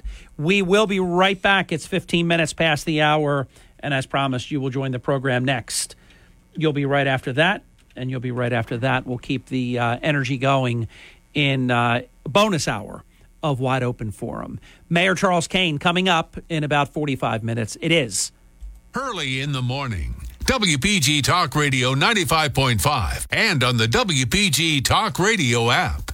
Download every Hurley in the Morning program as a podcast on the WPG Talk Radio app. Harry Hurley on WPG Talk Radio 95.5. Thank you. Exactly 20 minutes past the hour. 609-407-1450. Phone lines are open. It's Wide Open Forum. Welcome to Hurley in the Morning. You're on the air. Morning, Harry. I'm listening to some of the conspiracy theories, and I don't have a conspiracy theory, but it always left me wondering how these buildings could come straight down just the way you would see in a planned demolition, so as not to damage any other buildings or hurt anyone. It seemed too what's the word? Too controlled in a way. And, you wonder, in all the mayhem, could other people have gone into the buildings and placed bombs? But that takes a lot of time. They have to be strategically placed and all of that. And go undetected. Yes. Now, I'm going to tell you why I think they imploded. And I don't know exactly. This is more homework I'm going to do now. I don't know exactly the debris field, if it is perfectly just straight down into itself. It doesn't appear that it tipped wildly and fell out a far distance away. But if you look at where the planes hit, one hit a little bit higher than the other. One was like the middle of the building, and the other one was about 2/3 up the building. So I could be a little bit sketchy on that, but I think that's about right. And of course, if it does the trick, and it's enough to make the building not be able to stand, it's going to give way, and then it's going to pancake, just floor after floor after floor. And I believe it's well established that they know that it just came down like that. Like, in other words, who knows? If you were on the top, could you surf the thing all the way down? I think you'd be a mangled mess. But that's how it came down. So it could be that the engineering of the building and how it gave way would lend for it. The weight of each floor collapsing takes the one that was going to stand but couldn't stand any longer, because now that weight bearing down is coming down. And, of course, any of the floors that were above it, they're not going to, gravity, they can't stay alone. So they're coming for the ride, too. I think it happened exactly the way that it happened. Well, I I want to get to another point, but I want to finish with this. But, you know, those floors that are above don't weigh any more than they did before the planes hit. The other floors underneath were supporting all the floors above. So they didn't get any heavier as they came down. You understand what I'm saying? Well, yeah, but the other floors leaving, you know, the building, as I've gone into the engineering of how it was done, was done differently than any building had ever been done before. But if these floors are starting to collapse, it's not so much that anything is lighter or heavier than it was 5 seconds ago, a millisecond ago. If the floors are pancaking down one at a time, there's nothing that's going to stop all of them from toppling down.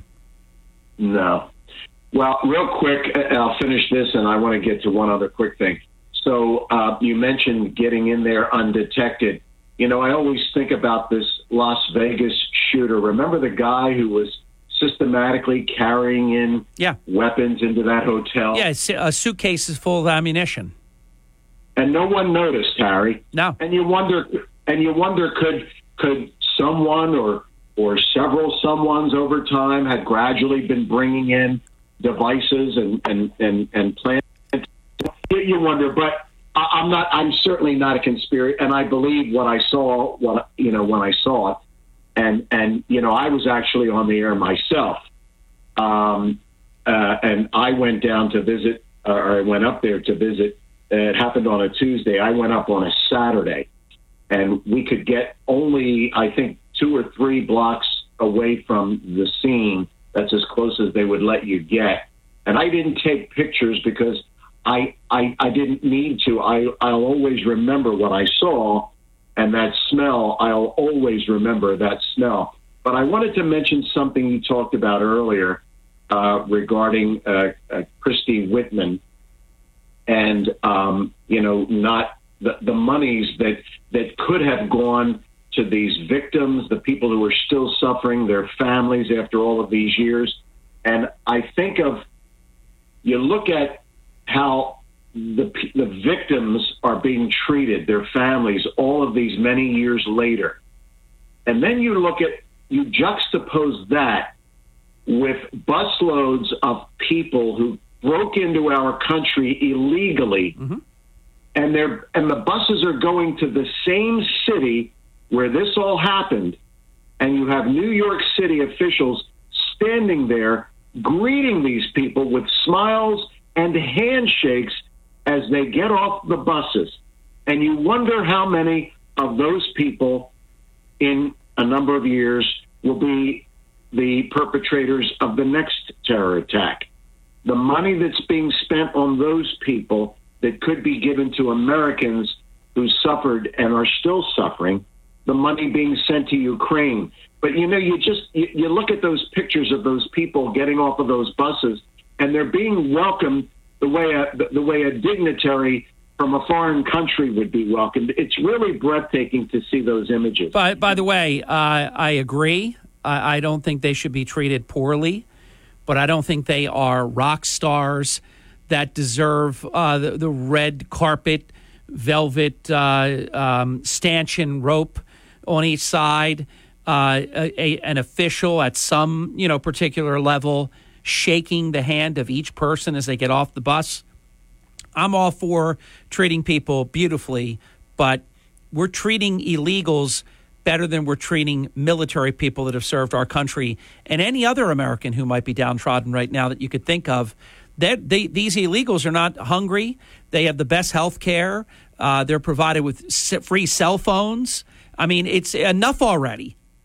Enough of this. Yeah, and then you look at how a father is treated at a school board meeting because he gets angry. Yeah, like a domestic terrorist, and they get escorted out and locked up. This is crazy.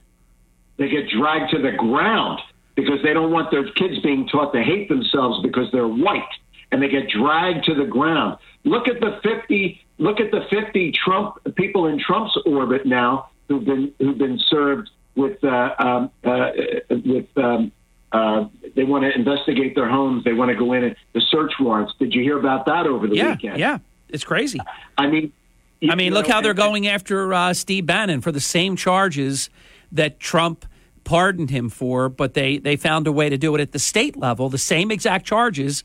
I've been saying it all along, and I know you've heard me say it, Andy. They're never going to stop.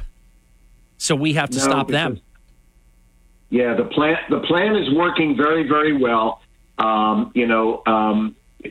Philadelphia, I think 22 shot over the weekend. Philadelphia is on a rapid trajectory to becoming the next Chicago or Baltimore. Philadelphia is Deadwood right now, and that DA Krasner is an absolute abomination. He's a disgrace. But just to wrap it up, I know you have other people, but I remember I was on the air and I got a call on the hotline, special phone number into the studio, which you're familiar with. Only the program director or an official person has that number and can call you when you're on the air. So the hotline lit up, and it was a man named Storm Phillips. He's a meteorologist in Philadelphia at the time. And he said, you're not going to believe this, but a plane just hit one of the Twin Towers. And like you, I thought, well, it was an accident, blah, blah, blah, blah. We know a plane hit the Empire State Building back in the 30s, okay? Yep. And by the way, the initial report nationally, which we would get as an affiliate station, was that a small plane had hit one of the World Trade Center towers. They didn't even say which one. And, of course, that was wrong. Yeah. Well, then a few minutes later, the hotline rings again. He said, you're not going to believe this, but another plane has hit. And then, like you, I knew exactly what was going on. And, what was odd that day, we had a newsman who worked for another company, and they farmed the news out at that point. And he was scheduled to leave at 9 a.m. And he was going home. I'm like, you're not going to stay and report? Well, no one told me I had to stay and keep. I'm like, you're 68 years old. You're a newsman. And it's the worst terrorist attack in American history.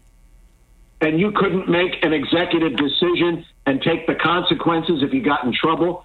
So you know what I did, Harry? For the last hour of my show that day, I would put a record on, run into the newsroom, watch the TV until the record was about to end, run back to the studio and report what I was seeing.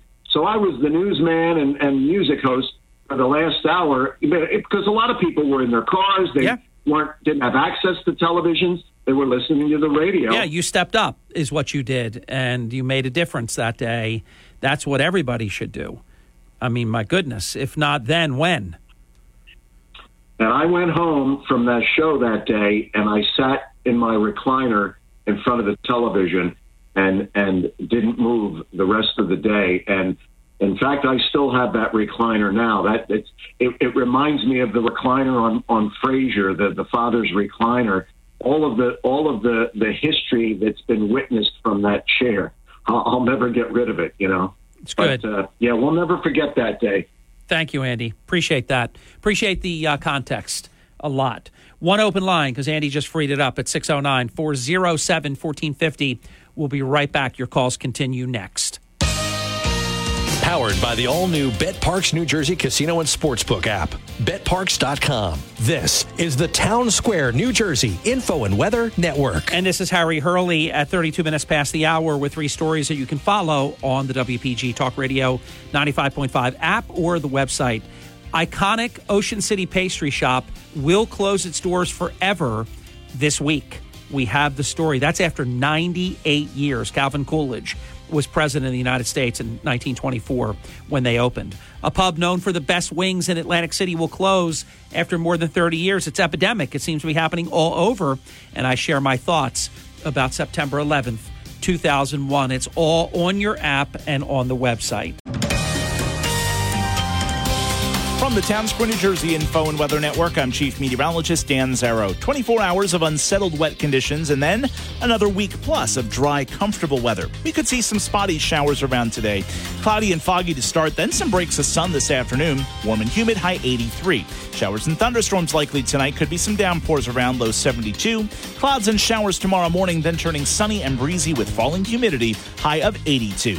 Get weather 24/7 wherever you are. Download our free mobile app today. Early in the morning, WPG Talk Radio 95.5 and on the WPG Talk Radio app. Brian Kilmeade is next at 10. Now, back to Harry Hurley on WPG Talk Radio 95.5. Thank you. Welcome. It's 39 minutes past the hour. Mayor Kane coming up in less than 20 minutes. And amongst other things, including our annual on-air, it's always a rite of passage, our on-air selection special, where we will pick each of the 17 games. We did pick yesterday's game in advance of this morning's program. We had to.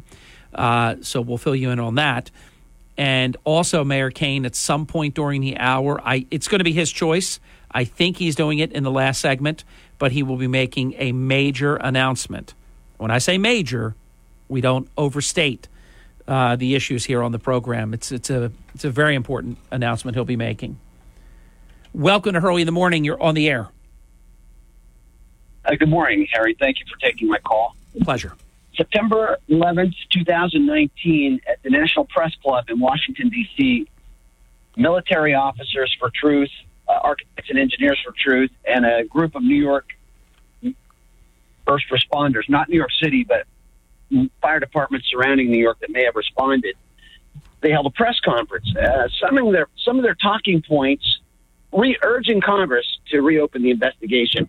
And by the way, when you get a chance, look at the faces of some of those 5,000 E5 and higher military officers that stuck their necks out to suggest that maybe the 911 Commission needed another going over.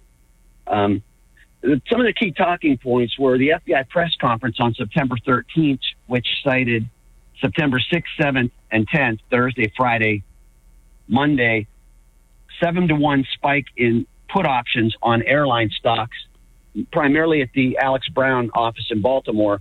And O'Reilly Rush, every newspaper in the country, and every news channel talked about that for a couple of days. Say, okay, it's just a matter of 48 hours or so before the FBI tracks down who made those trades, and we'll know. Well, by the time the Sunday morning talk shows came on Face the Nation, Meet the Press, that story had been spiked, gone.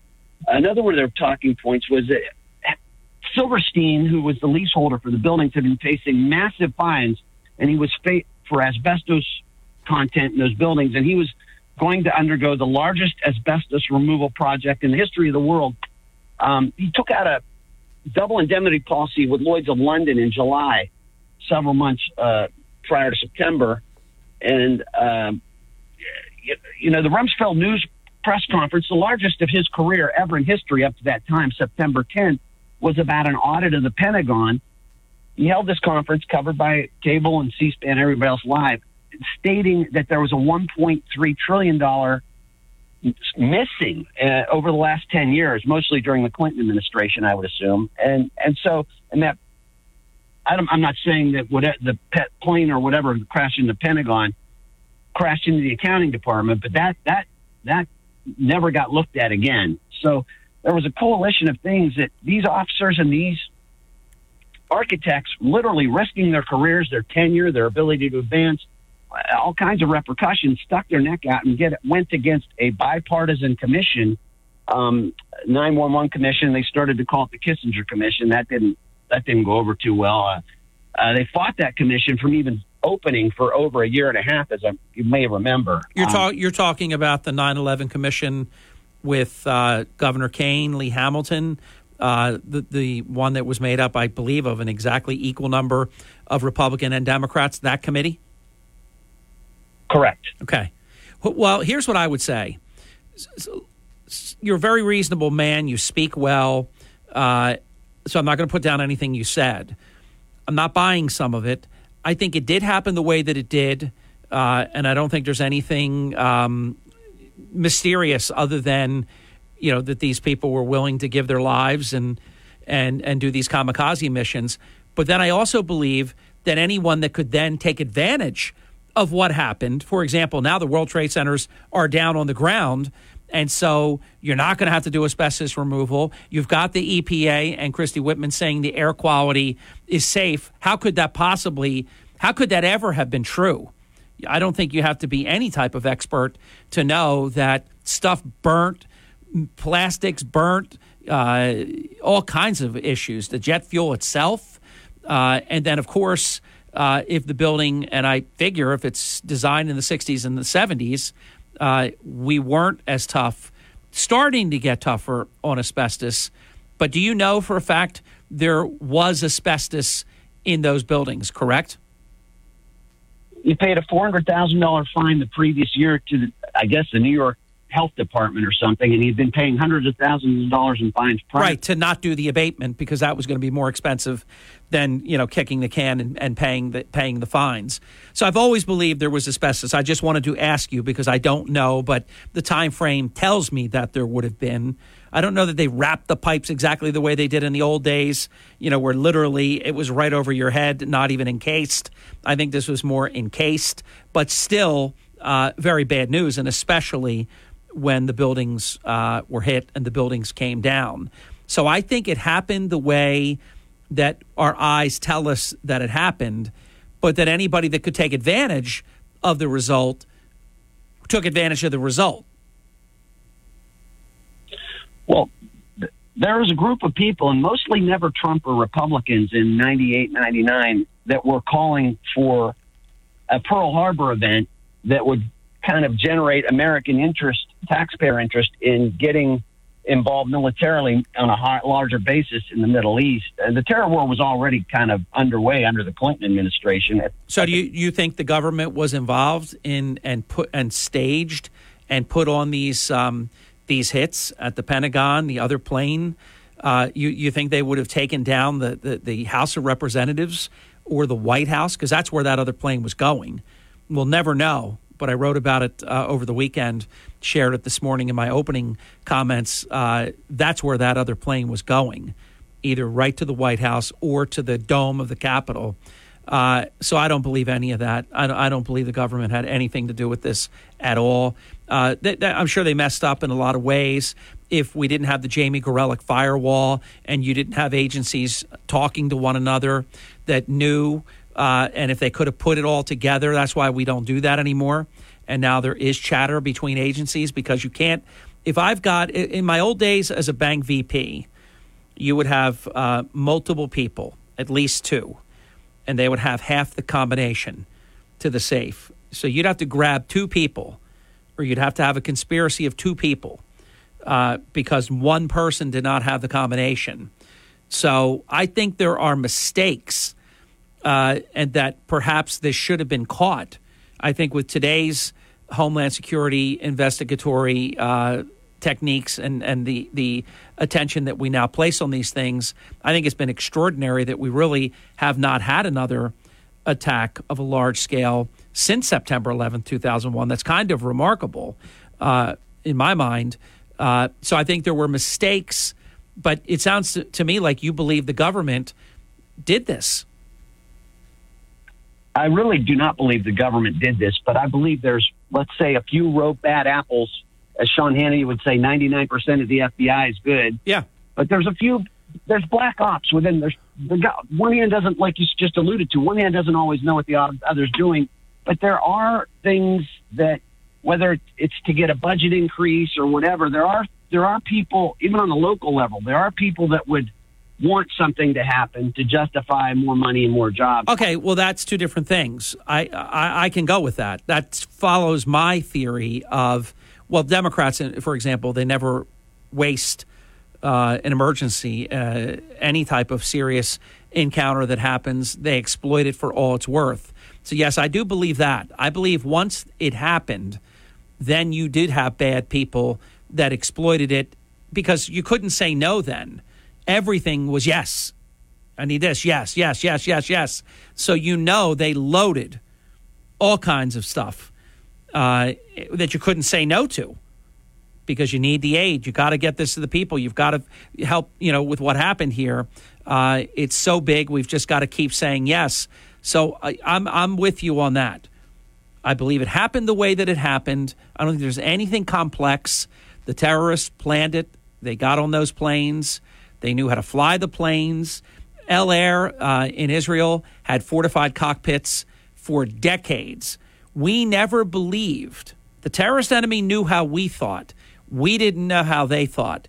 We couldn't imagine, not even in a movie script, that people would be willing to not just hijack a plane for money and land it in Cuba or take it somewhere else and hold hostages until you pay whatever and this kind of thing.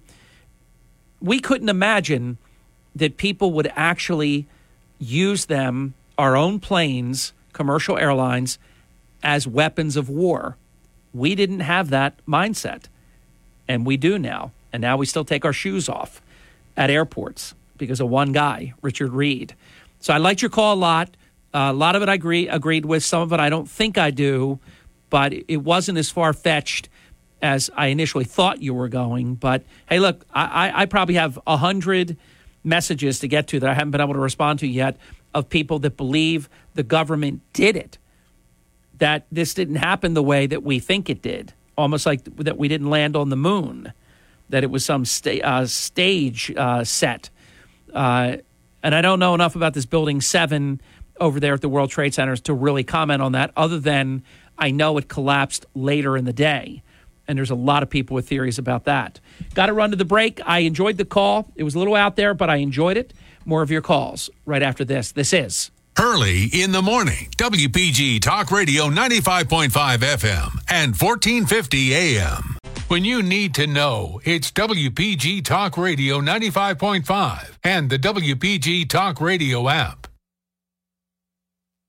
Ladies and gentlemen, I was just conversing with the finest chief engineer that I know. He's fantastic. He takes such good care of all of us. Thank you so much, Roy. All right, we're going to squeeze two calls in real quick. You're going to each get a minute and a half, and I want to let the two callers know it's you, and this whole line is lit, and I'm sorry about that. All the phone lines are lit. Go ahead. You're on. Quick. Okay. Harry, I just want to say this. When planes are flying, they're like basically aluminum and styrofoam, correct? Yeah. Okay. And the plane that hit the Empire State Building, boop, and it dropped right down. So I'm kind of wondering how aluminum and styrofoam went through steel. And I guess... Well, remember, they didn't necessarily... They did go through some steel, but they were able, at the velocity they were going, and I guess, I'll look it up, I guess they were going probably, a couple hundred miles an hour, something like that. And the inertia, boom, through. I mean, we could probably talk about things where how does a tiny little blade of grass break through concrete? And things like that. I mean, there's a lot of explanations, grasshopper, and all that stuff. So that doesn't move me. I have no problem believing those planes were able to crash through and in. Notice they didn't go in and out, though. They went in and they never came out. But I'm going to say this. Hit the Empire State Building plane and dropped straight down. Yeah, but it was a small plane. That wasn't But Craig, that wasn't a commercial plane, was it? Wasn't that a small plane, like a sightseeing type banner plane, or that you would take an hour trip around Manhattan? I don't think. I'll look that up too. I have a lot of homework to do today, but I don't think they're comparable. Craig, I promise we're going to get two calls in. We'll talk again. You're on the air. Go right ahead. Morning, Mayor. Actually, in 1979, a civil engineering student got his degree. His name was Osama bin Laden. Wow. University of Jeddah. How about that? You got to put that on the.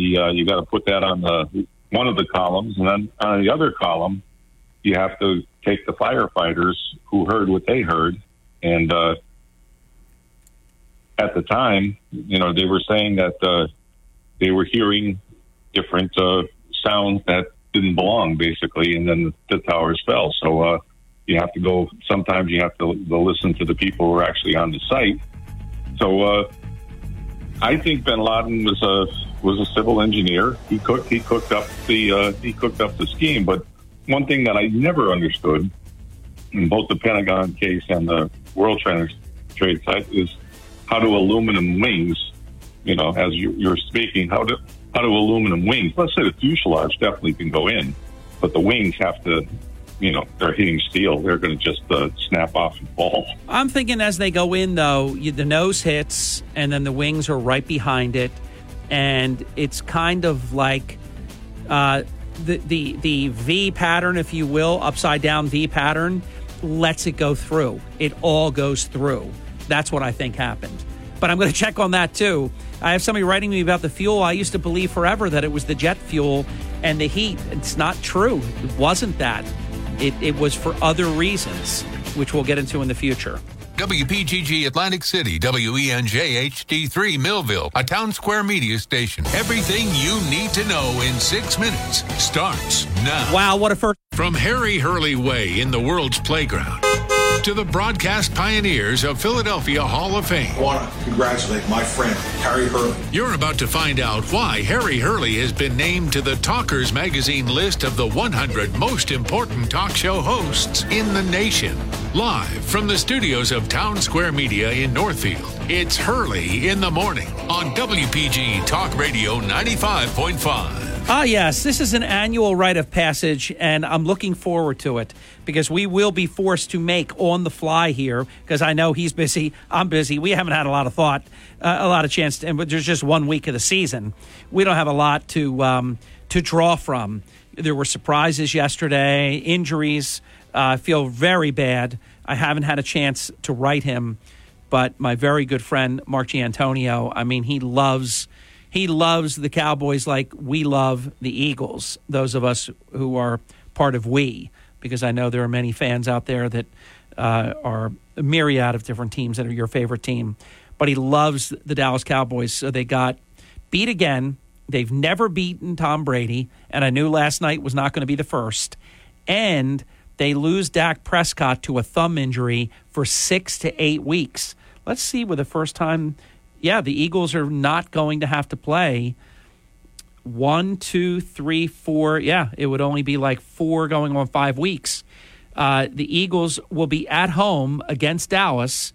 Mayor, I don't know if you're aware of Dak Prescott's injury, so I've just given you a little bit of help there as we make our picks because who knows? I mean, I know how I was going to pick even if he was the quarterback, but that changes that game, I think, dramatically. I don't even know who their backup quarterback is.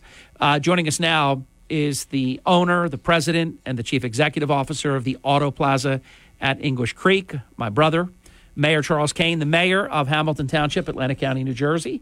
Mr. Mayor, welcome to your program. Good Monday morning, Mayor. How are you? Outstanding. All right, so here we go, and both of us... Sorry, I grabbed the wrong phone. That's okay. We heard you. We will stipulate that both Mayor Kane and I picked the Eagles in the opening game yesterday. And if my stalker, because I have one too, Mayor, you're a liar, you know, all this crazy stuff that this jackass writes, he'll say, yeah, how do we know you really picked the Eagles? So jackass, just so I can preempt your 100% email that you'll be sending me, do you really think I would be picking the Detroit Lions? What would it be that I would have picked the Detroit Lions to beat the Eagles? Although I have to say, the Eagles, there's sort of a pattern about them, Mayor. They get a big lead, and they yak it up, and they always make you sweat, it seems. It's never easy being an Eagles fan, but we love them. So Mayor Kane and I both selected the Eagles, and you'll just have to, ladies and gentlemen, take us at our word. It's not like we picked. If the Lions won, I wasn't going to pick the Lions on air here today. I just want you to know that. So we had the Eagles, and the Eagles did it. I do want to talk about that later, but Jalen Hurts was fantastic. A.J. Brown was outstanding. And I know Devontae Smith was dealing with this groin injury. I think they have the potential to, when healthy, to be the most prolific receiving duo in Eagles history. I really believe that. And the Eagles have had some great ones. You think about Harold Carmichael. You think about Terrell Owens and a number of other ones that were very, very good. But, oh, my gosh, I thought A.J. Brown was absolutely fantastic yesterday. All right, September 19th, Mayor. It is a Monday. It's Monday Night Football.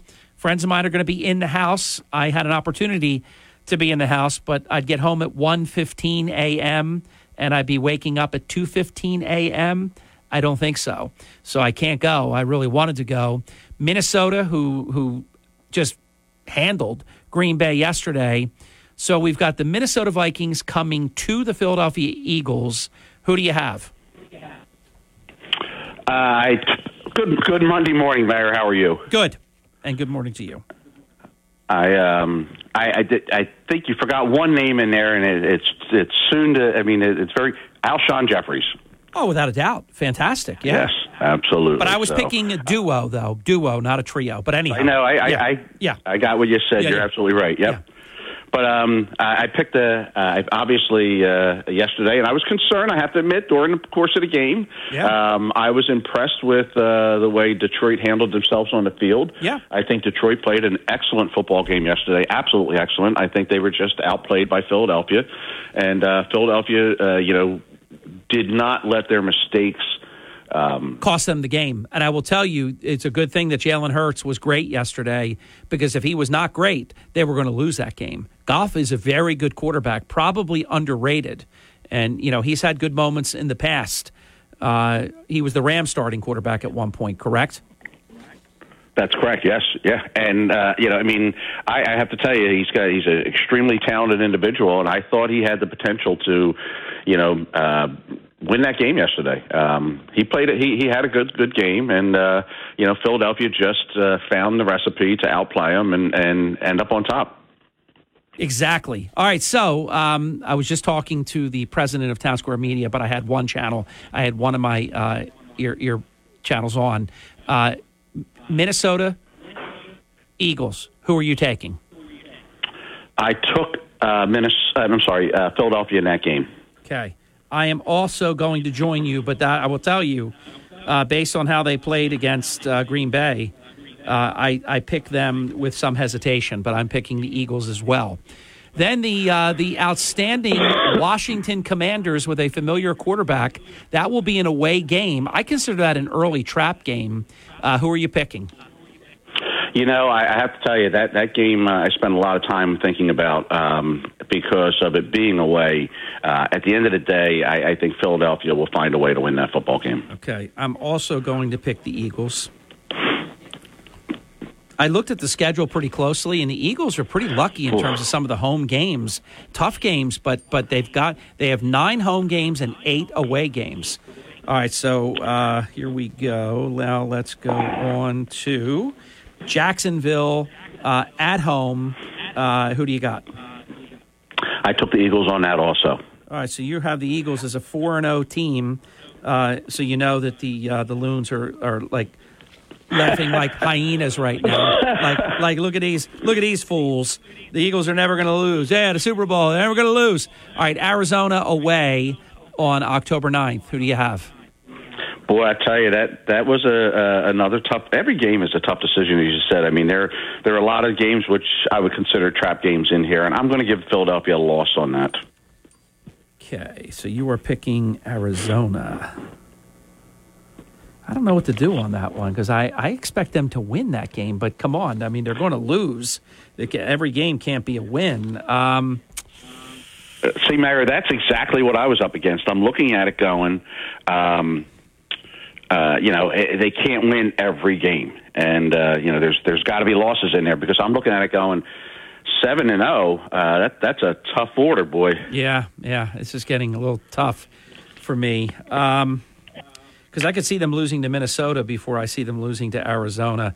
All right, I'm going Philadelphia in that game. I know, this is crazy. And I'll start off the next one. I'm absolutely going Philadelphia at home against Dallas with a backup quarterback for the Dallas Cowboys. Who do you have? I have Philadelphia winning that game. Okay. Now we're going to move on to Pittsburgh home game. Who do you have? I have Philadelphia winning that game. Oh, God. I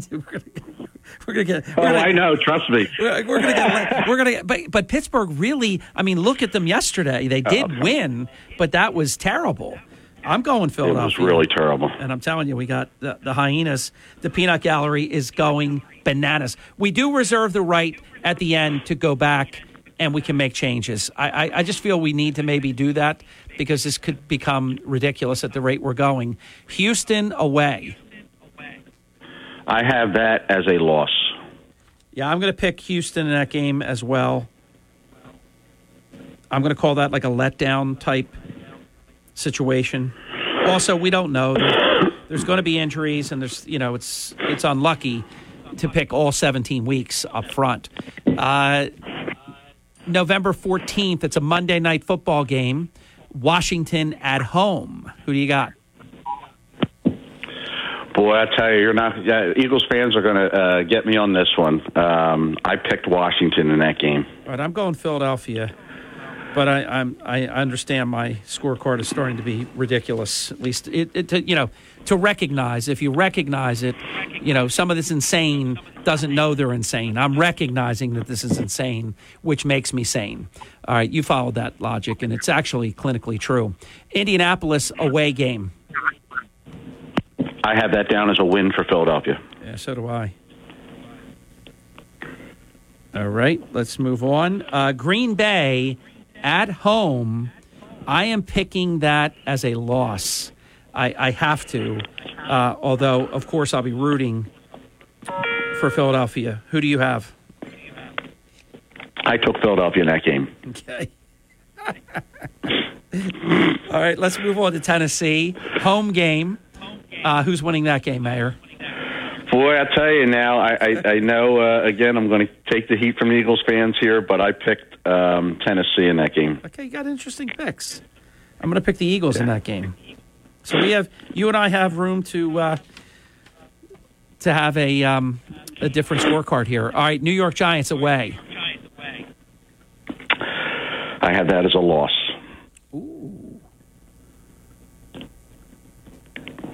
Let's see. What am I going to do there? What am I going to do? I'm going to join you. I'm picking the Giants. Chicago Bears. That's okay. Chicago Bears away. I have that as a win. I'm going to pick the Bears in that game, which means I'm calling them. Wow. Yeah, I'm calling them on a two-game losing streak at that point. Then Dallas at away. Dak Prescott will be back. I have that down. What do you got? I have that down as a win for Philadelphia. I'm going to give him a win as well. It's a Saturday night game, by the way. The Eagles are going to play 2 Monday night football games and 2 Saturday. Let's see. New Orleans home game. I have that as a win also for Philadelphia. I do too. New York Giants. You have the Giants. Let me go back. Oh wait, I have both of them as away games. The first game was home. Do you want to revisit that? The first game on December 11th is the Eagles at home. I said away. I'm going to go with the Eagles in that game. Oh, you're right. You did say that, didn't you? I did. You want to revise? I'm going to revise that pick to Philly to a win for Philadelphia at home. Okay, I'm glad we caught that. And I'm just going to say it's going to be a loss. I'm going to pick New York when they're at home. What do you got? I'm going to do the same. I don't think that game is going to have any implications for Philadelphia whatsoever. I don't believe there'll be any starters in it, and I'll give Philadelphia a loss in that game. All right, I have the Eagles only losing 3 games, which I don't think is very realistic. You have the Eagles losing 4 games. Do you want to revisit any of these? I have 5, Mayor, from the top. Arizona. I missed it. Yeah, Arizona, yep. Houston, Washington, Tennessee, and New York. Correct? Yes. Okay. And I only have Houston, Green Bay, Chicago Bears, and New York. I have four. I'm going to stay with it. And I just did the Dallas picks, Mayor. I have them at 2-15, so. Oh, hilarious. So you won't be wearing, in other words, you're not expecting to wear that Dallas Cowboys hat with the knit hat with the big tassel ball on the top anytime soon, right? Mayor, give me my props for that. I lost a bet, and I did what I was supposed to do. I honored the bet. I will never make a bet like that again. Yeah, that was terrible. No matter how sure I am that something is going to go my way, that was. But I honored it, and we have picture proof to show it. I even allowed a picture. So, but I'll never make a bet like that again. And I was just going to say to you, I have 53,068 photos in my H phone, and one of them is you in your beautiful office in that great burgundy, brownish burgundy, more leather, beautiful smushy leather chair, fantastic executive chair, with that Dallas Cowboys hat on. It's fantastic. The picture, it's like blackmail material, isn't it? I mean, it absolutely is, yeah. And I've been threatened with it on more than one occasion. So love it. All right, so you have 5 losses. I project 4. Are the Eagles as good as we think they are, or are we just ridiculously homers? We have that deep threat. It was great to see Brown get involved in the game yesterday. Jalen Hurts absolutely proved that he can command this office. He absolutely proved that you have to pay attention to him in the pocket. He took that game. He changed the momentum of that game himself early on. Yeah. And I think every defensive coach out there has to look at it and go, "Wow, we have to account for him because he is so mobile." And I know early in the first half he had over 50 yards rushing and. That's pretty impressive for a quarterback. And again, he kept that game, in favor of the Eagles and, prevented Detroit from, getting that opportunity to put Eagles down and have them on their heels for the rest of the game. So I'm very impressed with the way Hurts commanded the offense yesterday. He had only 6 yards less rushing than Sanders. He had 90 yards rushing. He averaged 5.3 yards per carry, 1 touchdown. His longest run was 16 yards. He is an absolute double threat because he can run at any moment. I'll tell you another thing he's very good at. It almost looks college-like, but his decoying of whether he's going to keep it, give it to this back, or maybe that one, his misdirection is, I think, underrated. I would absolutely agree with that. There were times in that, especially on that first drive, where I got confused whether or not he had the ball. Yes, and and I watch a lot of football, so I was impressed with the fact that he had that ability, and obviously he can hurt you with his legs. So that they tried every type of blitz you could possibly imagine, and of course they got pressure on him, but. He outplayed the pressure, and, Philadelphia ended up with a great victory from it. We are visiting with Mayor Charles Kane. He is the mayor of Hamilton Township, Atlantic County, New Jersey. It's almost 24 minutes past the hour, so we ran a little bit long in this segment, but it's okay. We'll catch up right now. And, of course, we have the 6 bonus minutes before Brian Kilmeade. We have just completed, if you're joining the program, our annual rite of passage where Charles and I the mayor and I, we select game by game painstakingly, and now it's 17 games. It's more than ever. We make our picks, and we live with them, and we'll see how they turn out. We've been pretty good over the years, actually. When it was it's weird how that extra game, it just makes the season seem like it's so much longer and well into December and such. We'll be back. Don't go away. Much more important content straight ahead. And at a time of his choosing, Mayor Kane has a major announcement that you'll hear exclusively on the Hurley in the Morning program. Life is hectic here in South Jersey, but one thing you don't have to worry about is missing the information you need while you're running around doing a zillion things. That's why WPG Talk Radio 95.5 brings you everything you need to know in 6 minutes at the top of every hour. National headlines from Fox News Radio, South Jersey News, and your local AccuWeather forecast all in 6 minutes. WPG Talk Radio 95.5.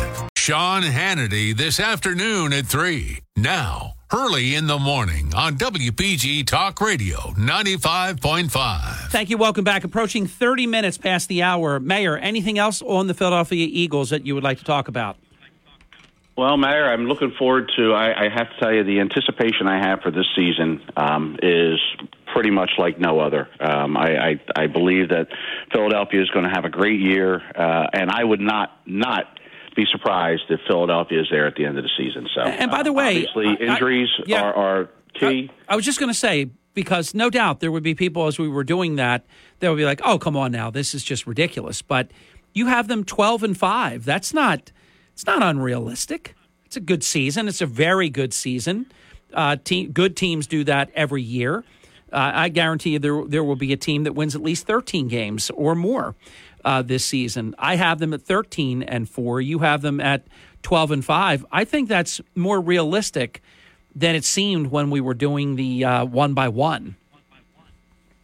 Well, it's tough when you see you have I potentially had a 7-game winning streak, and that's nearly impossible in this day and age in the NFL. But I believe they have the benefit of a decent schedule, and I tell you, yesterday the synergy that you saw, this connection between Brown and Hurts, is going to be devastating for other teams in the NFL. Do you think most Eagles fans? Do you think many of our listeners know that they go all the way back to high school? High school, yes. This is not like they played 1 year at Alabama together. They go all the way back to high school. So it's when you have a favorite receiver, somebody that just always seems like they're open. And I'm going to tell you what I'm so impressed with him about, A.J. Brown. He has this knack to get open like the great ones can do. I don't know how they do it, but they're able to slip coverage and get open. He's got that. Oh, no doubt about it. I tell you, there was one early on, the Eagles took an early timeout, which I was frustrated with. I'm like, why are we taking the timeout so early? Yeah, but if you look, A.J. Brown walked over to Ertz, kind of bumped into him. You could see he rattled in his ear, and then he walked away. And I said, you watch. He just went over and told him, I got this. I'm getting separation, and if you watch, the next play, I believe, was a running play, and then it became the Brown show. And I think that was him going over and saying, hey, I got this. I'm getting the separation we need, target me. And, I believe that's that's what happened in that game, and I think you're going to see a lot more of that. It's instinctive, and that's what you need in football games. It's Gronkowski and Brady. Yes. So it's. By the way, I'm going to be. I think I have a pizza on the line with someone. I'm going to be proven right. He is going to come back. That guy's clever. He got to skip the whole preseason, all the stuff you don't want to do, and he gets to come back when he wants. He's going to come back. I know it. I got to tell you something. He's so poised to do other things that he can make a ton of money with. I don't know. I don't know if I agree with that. They have some mini mark on the calendar. I forget exactly when it is. You mark my words, whatever, and I'll look further into this so that I can speak more conversantly on it. But there's some mini mark date on the calendar that has something to do with the league, rules. He will be activated on that date. I'm telling you. We'll see. One of us will be right. All right. One of us will be right. All right. So here's what we're going to do. We're going to take the break because we ran long in the first segment. When we come back, Mayor Kane has major breaking news. Mayor, are you ready to do this when we come back? I believe so. Let's do it. Okay. No, turn it back now. We'll be right back. Don't go away. It's Mayor Charles Kane, the Auto Plaza at English Creek, the official, the exclusive automobile service parts and sales provider for the Hurley in the Morning program and the Hurley in the Morning family. We love them, and they've done such a great job with all of our cars for so long. You think about the relationship you trust your children. I mean, my 17-year-old children were driving in cars that we got at, all of them, all three of them, that we got at the Auto Plaza at English Creek. You're trusting your children in those cars, your spouse, yourself. It's pretty weighty responsibility there. We'll be back in just a few minutes. Don't go away. With Mayor Charles Kane, I am respectfully yours. Early in the morning, WPG Talk Radio 95.5 and on the WPG Talk Radio app. WPG Talk Radio 95.5. We are back, approaching 39 minutes past the hour. Mayor Charles Kane, yours truly, Hurley in the morning. It's the Auto Plaza at English Creek, Monday mornings in the 9 o'clock hour right here on Hurley in the morning on WPG Talk Radio 95.5. Because of you, South Jersey's number one news talk radio station. Mr. Mayor, I turn the floor over to you for what I've been billing this morning in advance of your appearance as a major announcement. Well, Mayor, I have to tell you, I have extremely mixed feelings about what I'm about to announce, but I know in my heart, I know it's the right thing for me to do for my family, the community as a whole, and I've enjoyed a lot of years in the car business locally in Egg Harbor Township, and I'm here to announce that Auto Plaza will be closing this week in Egg Harbor Township. Wow. Isn't that surreal? I mean, I heard you say it, but it doesn't seem like it's real. Surreal, isn't it? Well, Mayor, I love my customers. As you know, our philosophy for decades has been, we create customers for life, and I've become very, very friendly with many of my customers. Consider them in my circle of friends, and that's going to be the most difficult part. We've had a wonderful run in Egg Harbor Township. The industry is changing in a way that I believe that.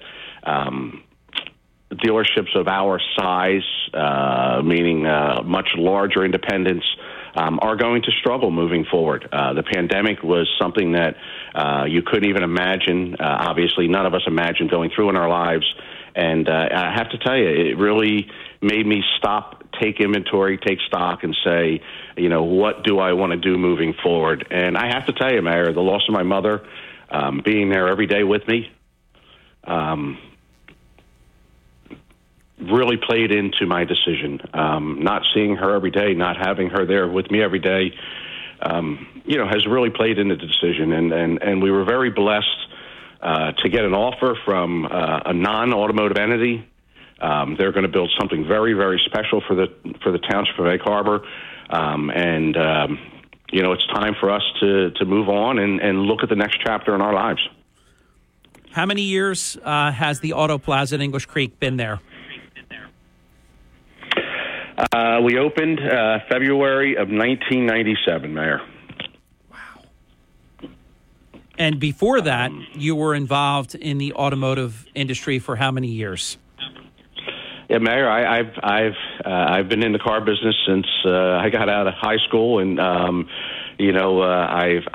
enjoyed my run, and I always said, Mayor, I've said this my entire career. When I stop having fun. When I can't wait to get up every morning and go to work, it's time to move on. And, the pandemic, unfortunately, did that to me. At the end of the day, prior to the pandemic, even through the recession, I still couldn't wait to get up every morning. We're going to fight through it. Let's fight. And the pandemic changed that. I do not have the passion that I had prior to the pandemic beginning. And, it's time now to see what the next phase of my life brings. Is it fair to say that you were always up and jazzed and charged up for a fair fight? This actually became an unfair fight, didn't it? You couldn't get inventory, parts, disaster. It became an unfair fight, didn't it? It really did, Mayor, and the industry's forever changed. And when you look at the horizon of what possibly could go on in this country in the near future and possibly long term, I don't see it changing. When you look at the internal struggles we face as car dealers across the country, I believe that the tightening is only going to get worse. And you know, this is part of other dealers hopefully will thrive. And you know, we wish the best always in our industry. You know, we felt that, you know, as you know, Mayor, we never ever said an ill word about a competitor, because in my opinion, you know, high tide raises all ships, and you have to stay positive, and you stay positive on your industry. But we're looking right now. We believe we've made a deal for our customers, which I will notify them all on this show, and I'll notify them, via mail and email through our company. But Mayor, you know, it's just time at this point. The pandemic claims another one. But it's a good thing for us. Fortunately for us, the right opportunity came along, and we're moving on. In terms of total number of years in the automotive industry, how many years do you have? I started out in the car business, Mayor, in 1984. And have not, I've had many other. Actually, I don't want to exaggerate. 1985. Year through my my young career. I held other positions, and I tell you, I still remember the first day I started at a new car dealership as a parts driver. I drove for DAPA in Mays Landing, and I used to drive to a car dealership every day and delivering parts. And I loved the atmosphere. When I got offered a job, I took it, and I continued to excel from there. So, I started out as a parts driver, and by the time my short career and that was over, I was running multiple dealerships with 100 plus employees, and I really enjoyed it. And then made the decision to go out on our own, and it's been a blessing. God has been great to me, I make this decision with a very heavy heart, I do believe it's the right thing for my family. Did you serve ultimately 4 generations, or was it 3? 3 generations. We've had the opportunity, and that picture still hangs in this one. Unfortunately, they're coming down now, but I remember the day when we all stood around that bill, and it was grandmom and grandpop, mom and dad, and then their son's first vehicle. And, we've had many more instances like that. And that's something else, especially in our industry. Loyalty in our industry, is normally that people go for the cheapest price in the ad. And, gaining loyalty in our business is a very tough thing. And I believe that's something that the Auto Plaza has always stood for. And, people are going to remember us fondly. And I hope that's the legacy we leave. And again, Mayor, I announce this with such a heavy heart, but again, I know it's the right thing for myself and my family moving forward. One last question, and then we'll get our final break in, and we're going to be joined by Holly Moore, who's been Charles and Anne-Marie's partner for decades, actually, a service manager at the Auto Plaza at English Creek. In terms of, you were fortunate because you had so many decades and so much relationship building. For the independent car dealership, how challenging is the funding sources that you need, the banks that you need to be able to work with? I would imagine that would be very challenging for someone new starting out, or even someone with a lot of years of service. Yeah, that is becoming more and more challenging. I've enjoyed relationships with many lenders for decades, and lenders, have made the decision that their concentration has to be in other areas, and a lot of independents are going to find themselves without the ability to finance or offer attractive financing, and when you make decisions like I've made, you have to factor in all these things. And I'm looking at technology, in the way technology is far outpacing the ability of the current workforce for technicians. Technology is evolving so quickly, it's becoming more and more difficult. You add the supply chain issues on top of it, that's not going away for a considerable amount of time, and you start having to say, okay, well, where is this going to end up in another decade? And do you want to be here to be part of it? And, I've made a decision. And I have to tell you, once again, losing my rock there every day with me, made this decision. It came faster than what I expected to happen, put it that way. Mayor, we'll get the break in. We're going to come right back. If there's anything you didn't have the opportunity to say, the time will be yours. And we'll welcome Holly into the coverage in our final segment. Coming up, it's the Auto Plaza at English Creek with Mayor Charles Kane and yours truly. Early in the morning, WPG Talk Radio 95.5 FM and 1450 AM. WPGG Atlantic City, WENJHD3 Millville, a Town Square Media station. What if I told you your home movies are already past their prime? It's true. The magnetic tape used in VHS and camcorder tapes only lasts between 10 to 20 years, which means your baby's first steps, weddings, and family vacations are fading away as we speak. Digitizing your old media with Legacy Box stops this fading process in its tracks. And by preserving your recordings, they're safe forever. Legacy Box is simply the best way to preserve your past, which is why they've been trusted by over 1 million families. Your memories are meant to be shared, not chewed up by the VCR or worn away with time. For a limited time, you can convert your tapes to digital for just $9 a tape. There's never been a better time to convert your entire collection. That includes film reels and photos too. Visit legacybox.com/now to get our $9 sale. That's legacybox.com/now to unlock our $9 offer. legacybox.com/now. Hi, it's Mark Levin. Join me this evening at 6. Now back to Hurley in the Morning on WPG Talk Radio, 95.5 FM, 1450 AM, South Jersey's talk station. Thank you, great one. 53 minutes past the hour. If you've missed our coverage in the last segment, you missed Mayor Charles Kane, the owner of the Auto Plaza at English Creek, with a very heavy heart, mixed emotions, make the announcement that the Auto Plaza at English Creek will be closing this week. Mr. Mayor, before we bring Holly Moore, your service manager, on, and not only is she your service manager, but a very, very dear friend for such a long time, is there anything that you didn't have the opportunity to share? Mayor, it's with a heavy heart and mixed feelings, and, we'll still be here with you on Monday mornings, so we'll have a chance to talk about how this transition goes and how, what the other side is going to look like and what our customers, what we're going to do.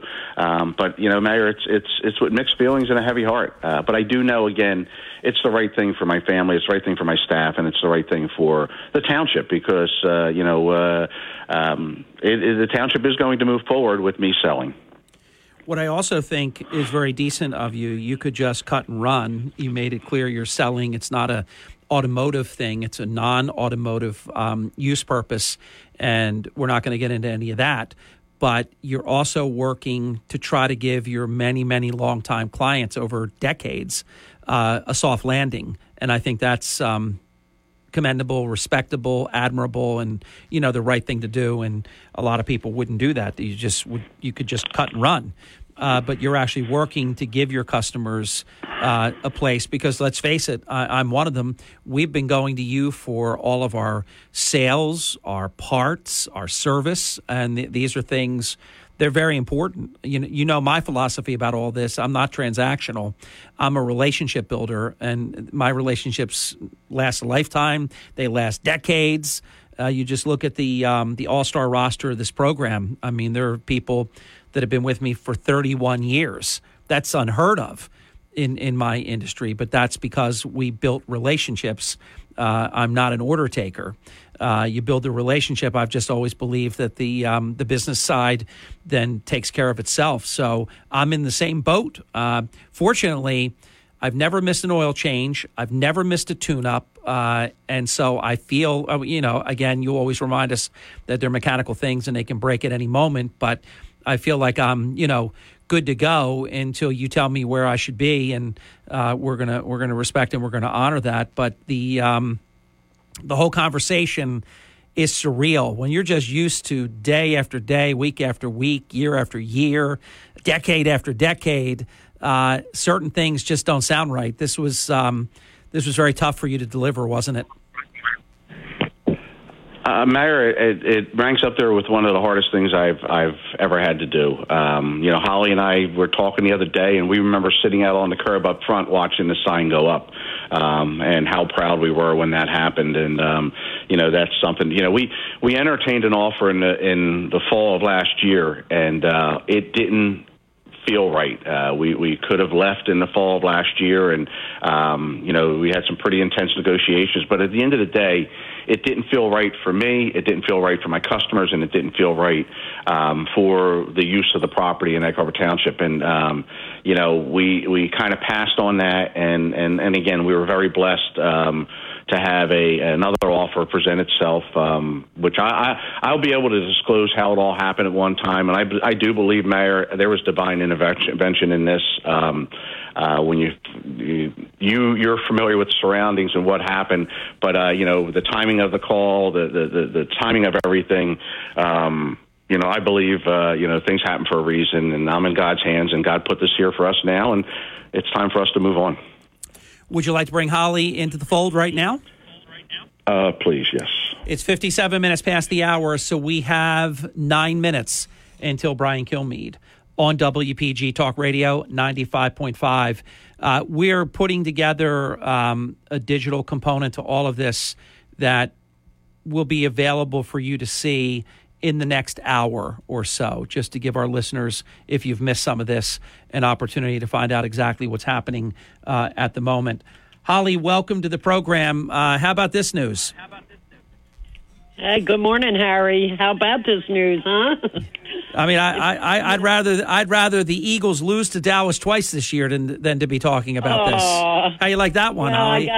I do like that one. Yeah, wow, I know you do. I got to tell you, Harry. Yeah. I told Charlie, I'm over 60 years old now. The years are adding up. I've been in the service business, for over 35 years, and I'll be honest with you, it came at the right time for me too, because I was going to retire next year anyway.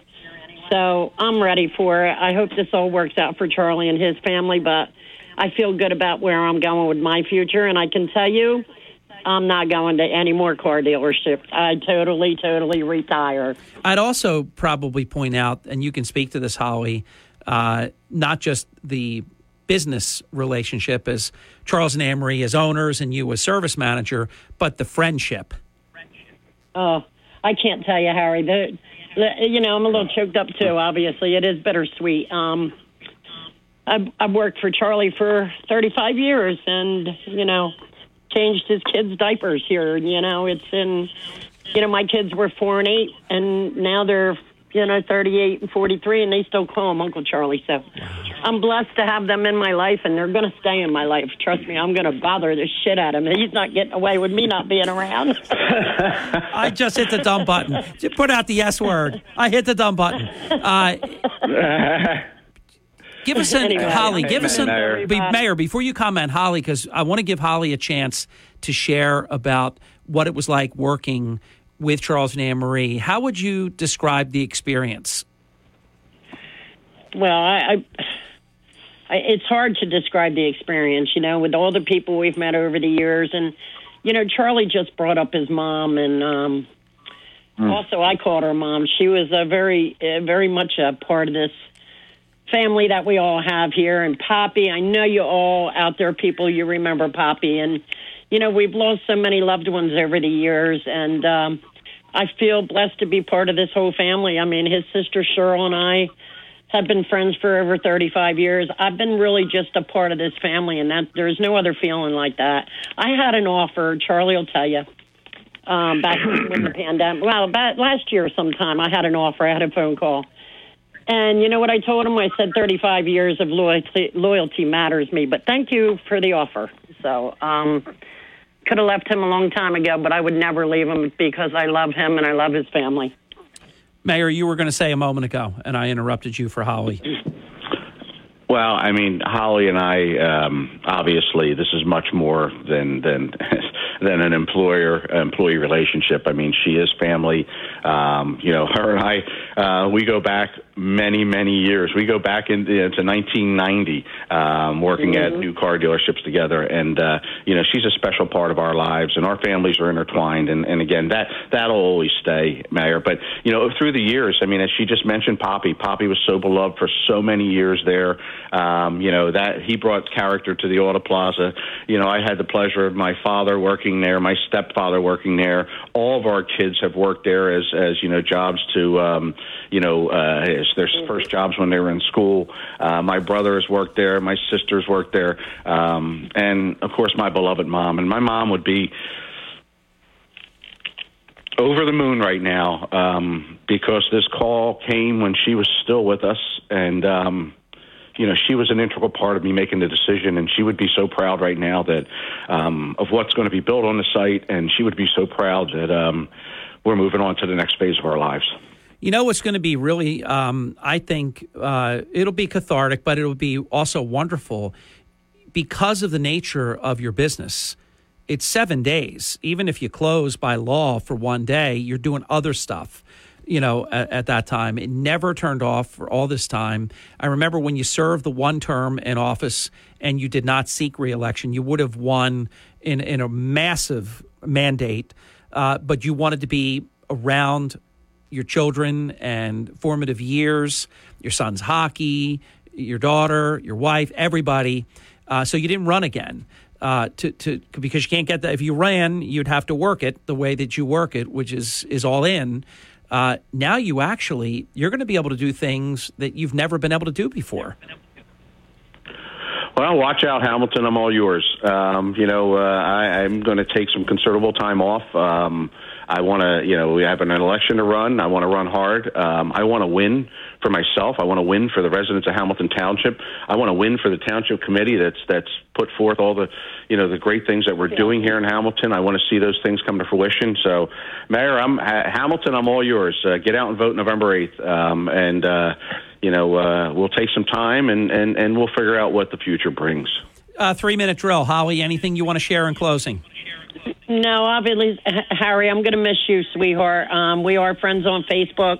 We'll keep in touch that way. To all our customers that have been loyal over the years, pray for us, because I think that our future is just going to get brighter here. Love you all, and it's still a great day to buy a car. At the Auto Plaza in English Creek. Thank you, Holly. Have a great one, Harry. Take care of yourself. And you too. We'll be in touch. And, Mayor, let me give you an opportunity in the 2 or 3-minute drill that we have, about 2 minutes, just to share a closing Mayor, comment. In the next couple of days, we will be selling off parts and vehicle inventory. The vehicles have to go. They have to go this week. Anything that I don't sell will be, will probably be going back to the auction, or I am in talks with another car dealer. Right now, I'll sell them for auction prices. So anyone that comes in, and to our loyal listeners and our fans out there, this is a good thing. This is something that it's a very positive thing for us. I apologize to all the customers, but we'll find a way, like as you said, to have a soft landing. And as mixed emotions as I have and upset as I am when I think about it, I am excited about the next phase of my life and what that brings. Well, you should be. I'm very fortunate, Mayor, to have an amazing family and a wife that supports me in whatever I do. And, this is taking its toll on her, too. And she's looking forward to figuring out what we want to do together for the next phase of our life. We have just enough time for you to close with your very memorable tagline. Well, Mayor, it is with a heavy heart that I announced this morning. Pandemic does claim another one, but it's fortunately for us. And remember, Mayor, it's always a great day to buy a car. At the Auto Plaza at English Creek, and especially this week, Mayor, right? You said you're willing to sell at auction prices. Auction prices, everything. You got it. The remaining cars have to go, or I'm going to return them to the auction, so I'd rather give them to people for a discount. Mayor, so proud of you. We'll be in touch, of course, and looking forward to next week's show already. Thank you, sir. Thank you, Mayor. Have a wonderful day. You too, my friend. Well, you don't do that every day, and I knew this day was coming, too, and it was tough stuff. Brian Kilmeade is here.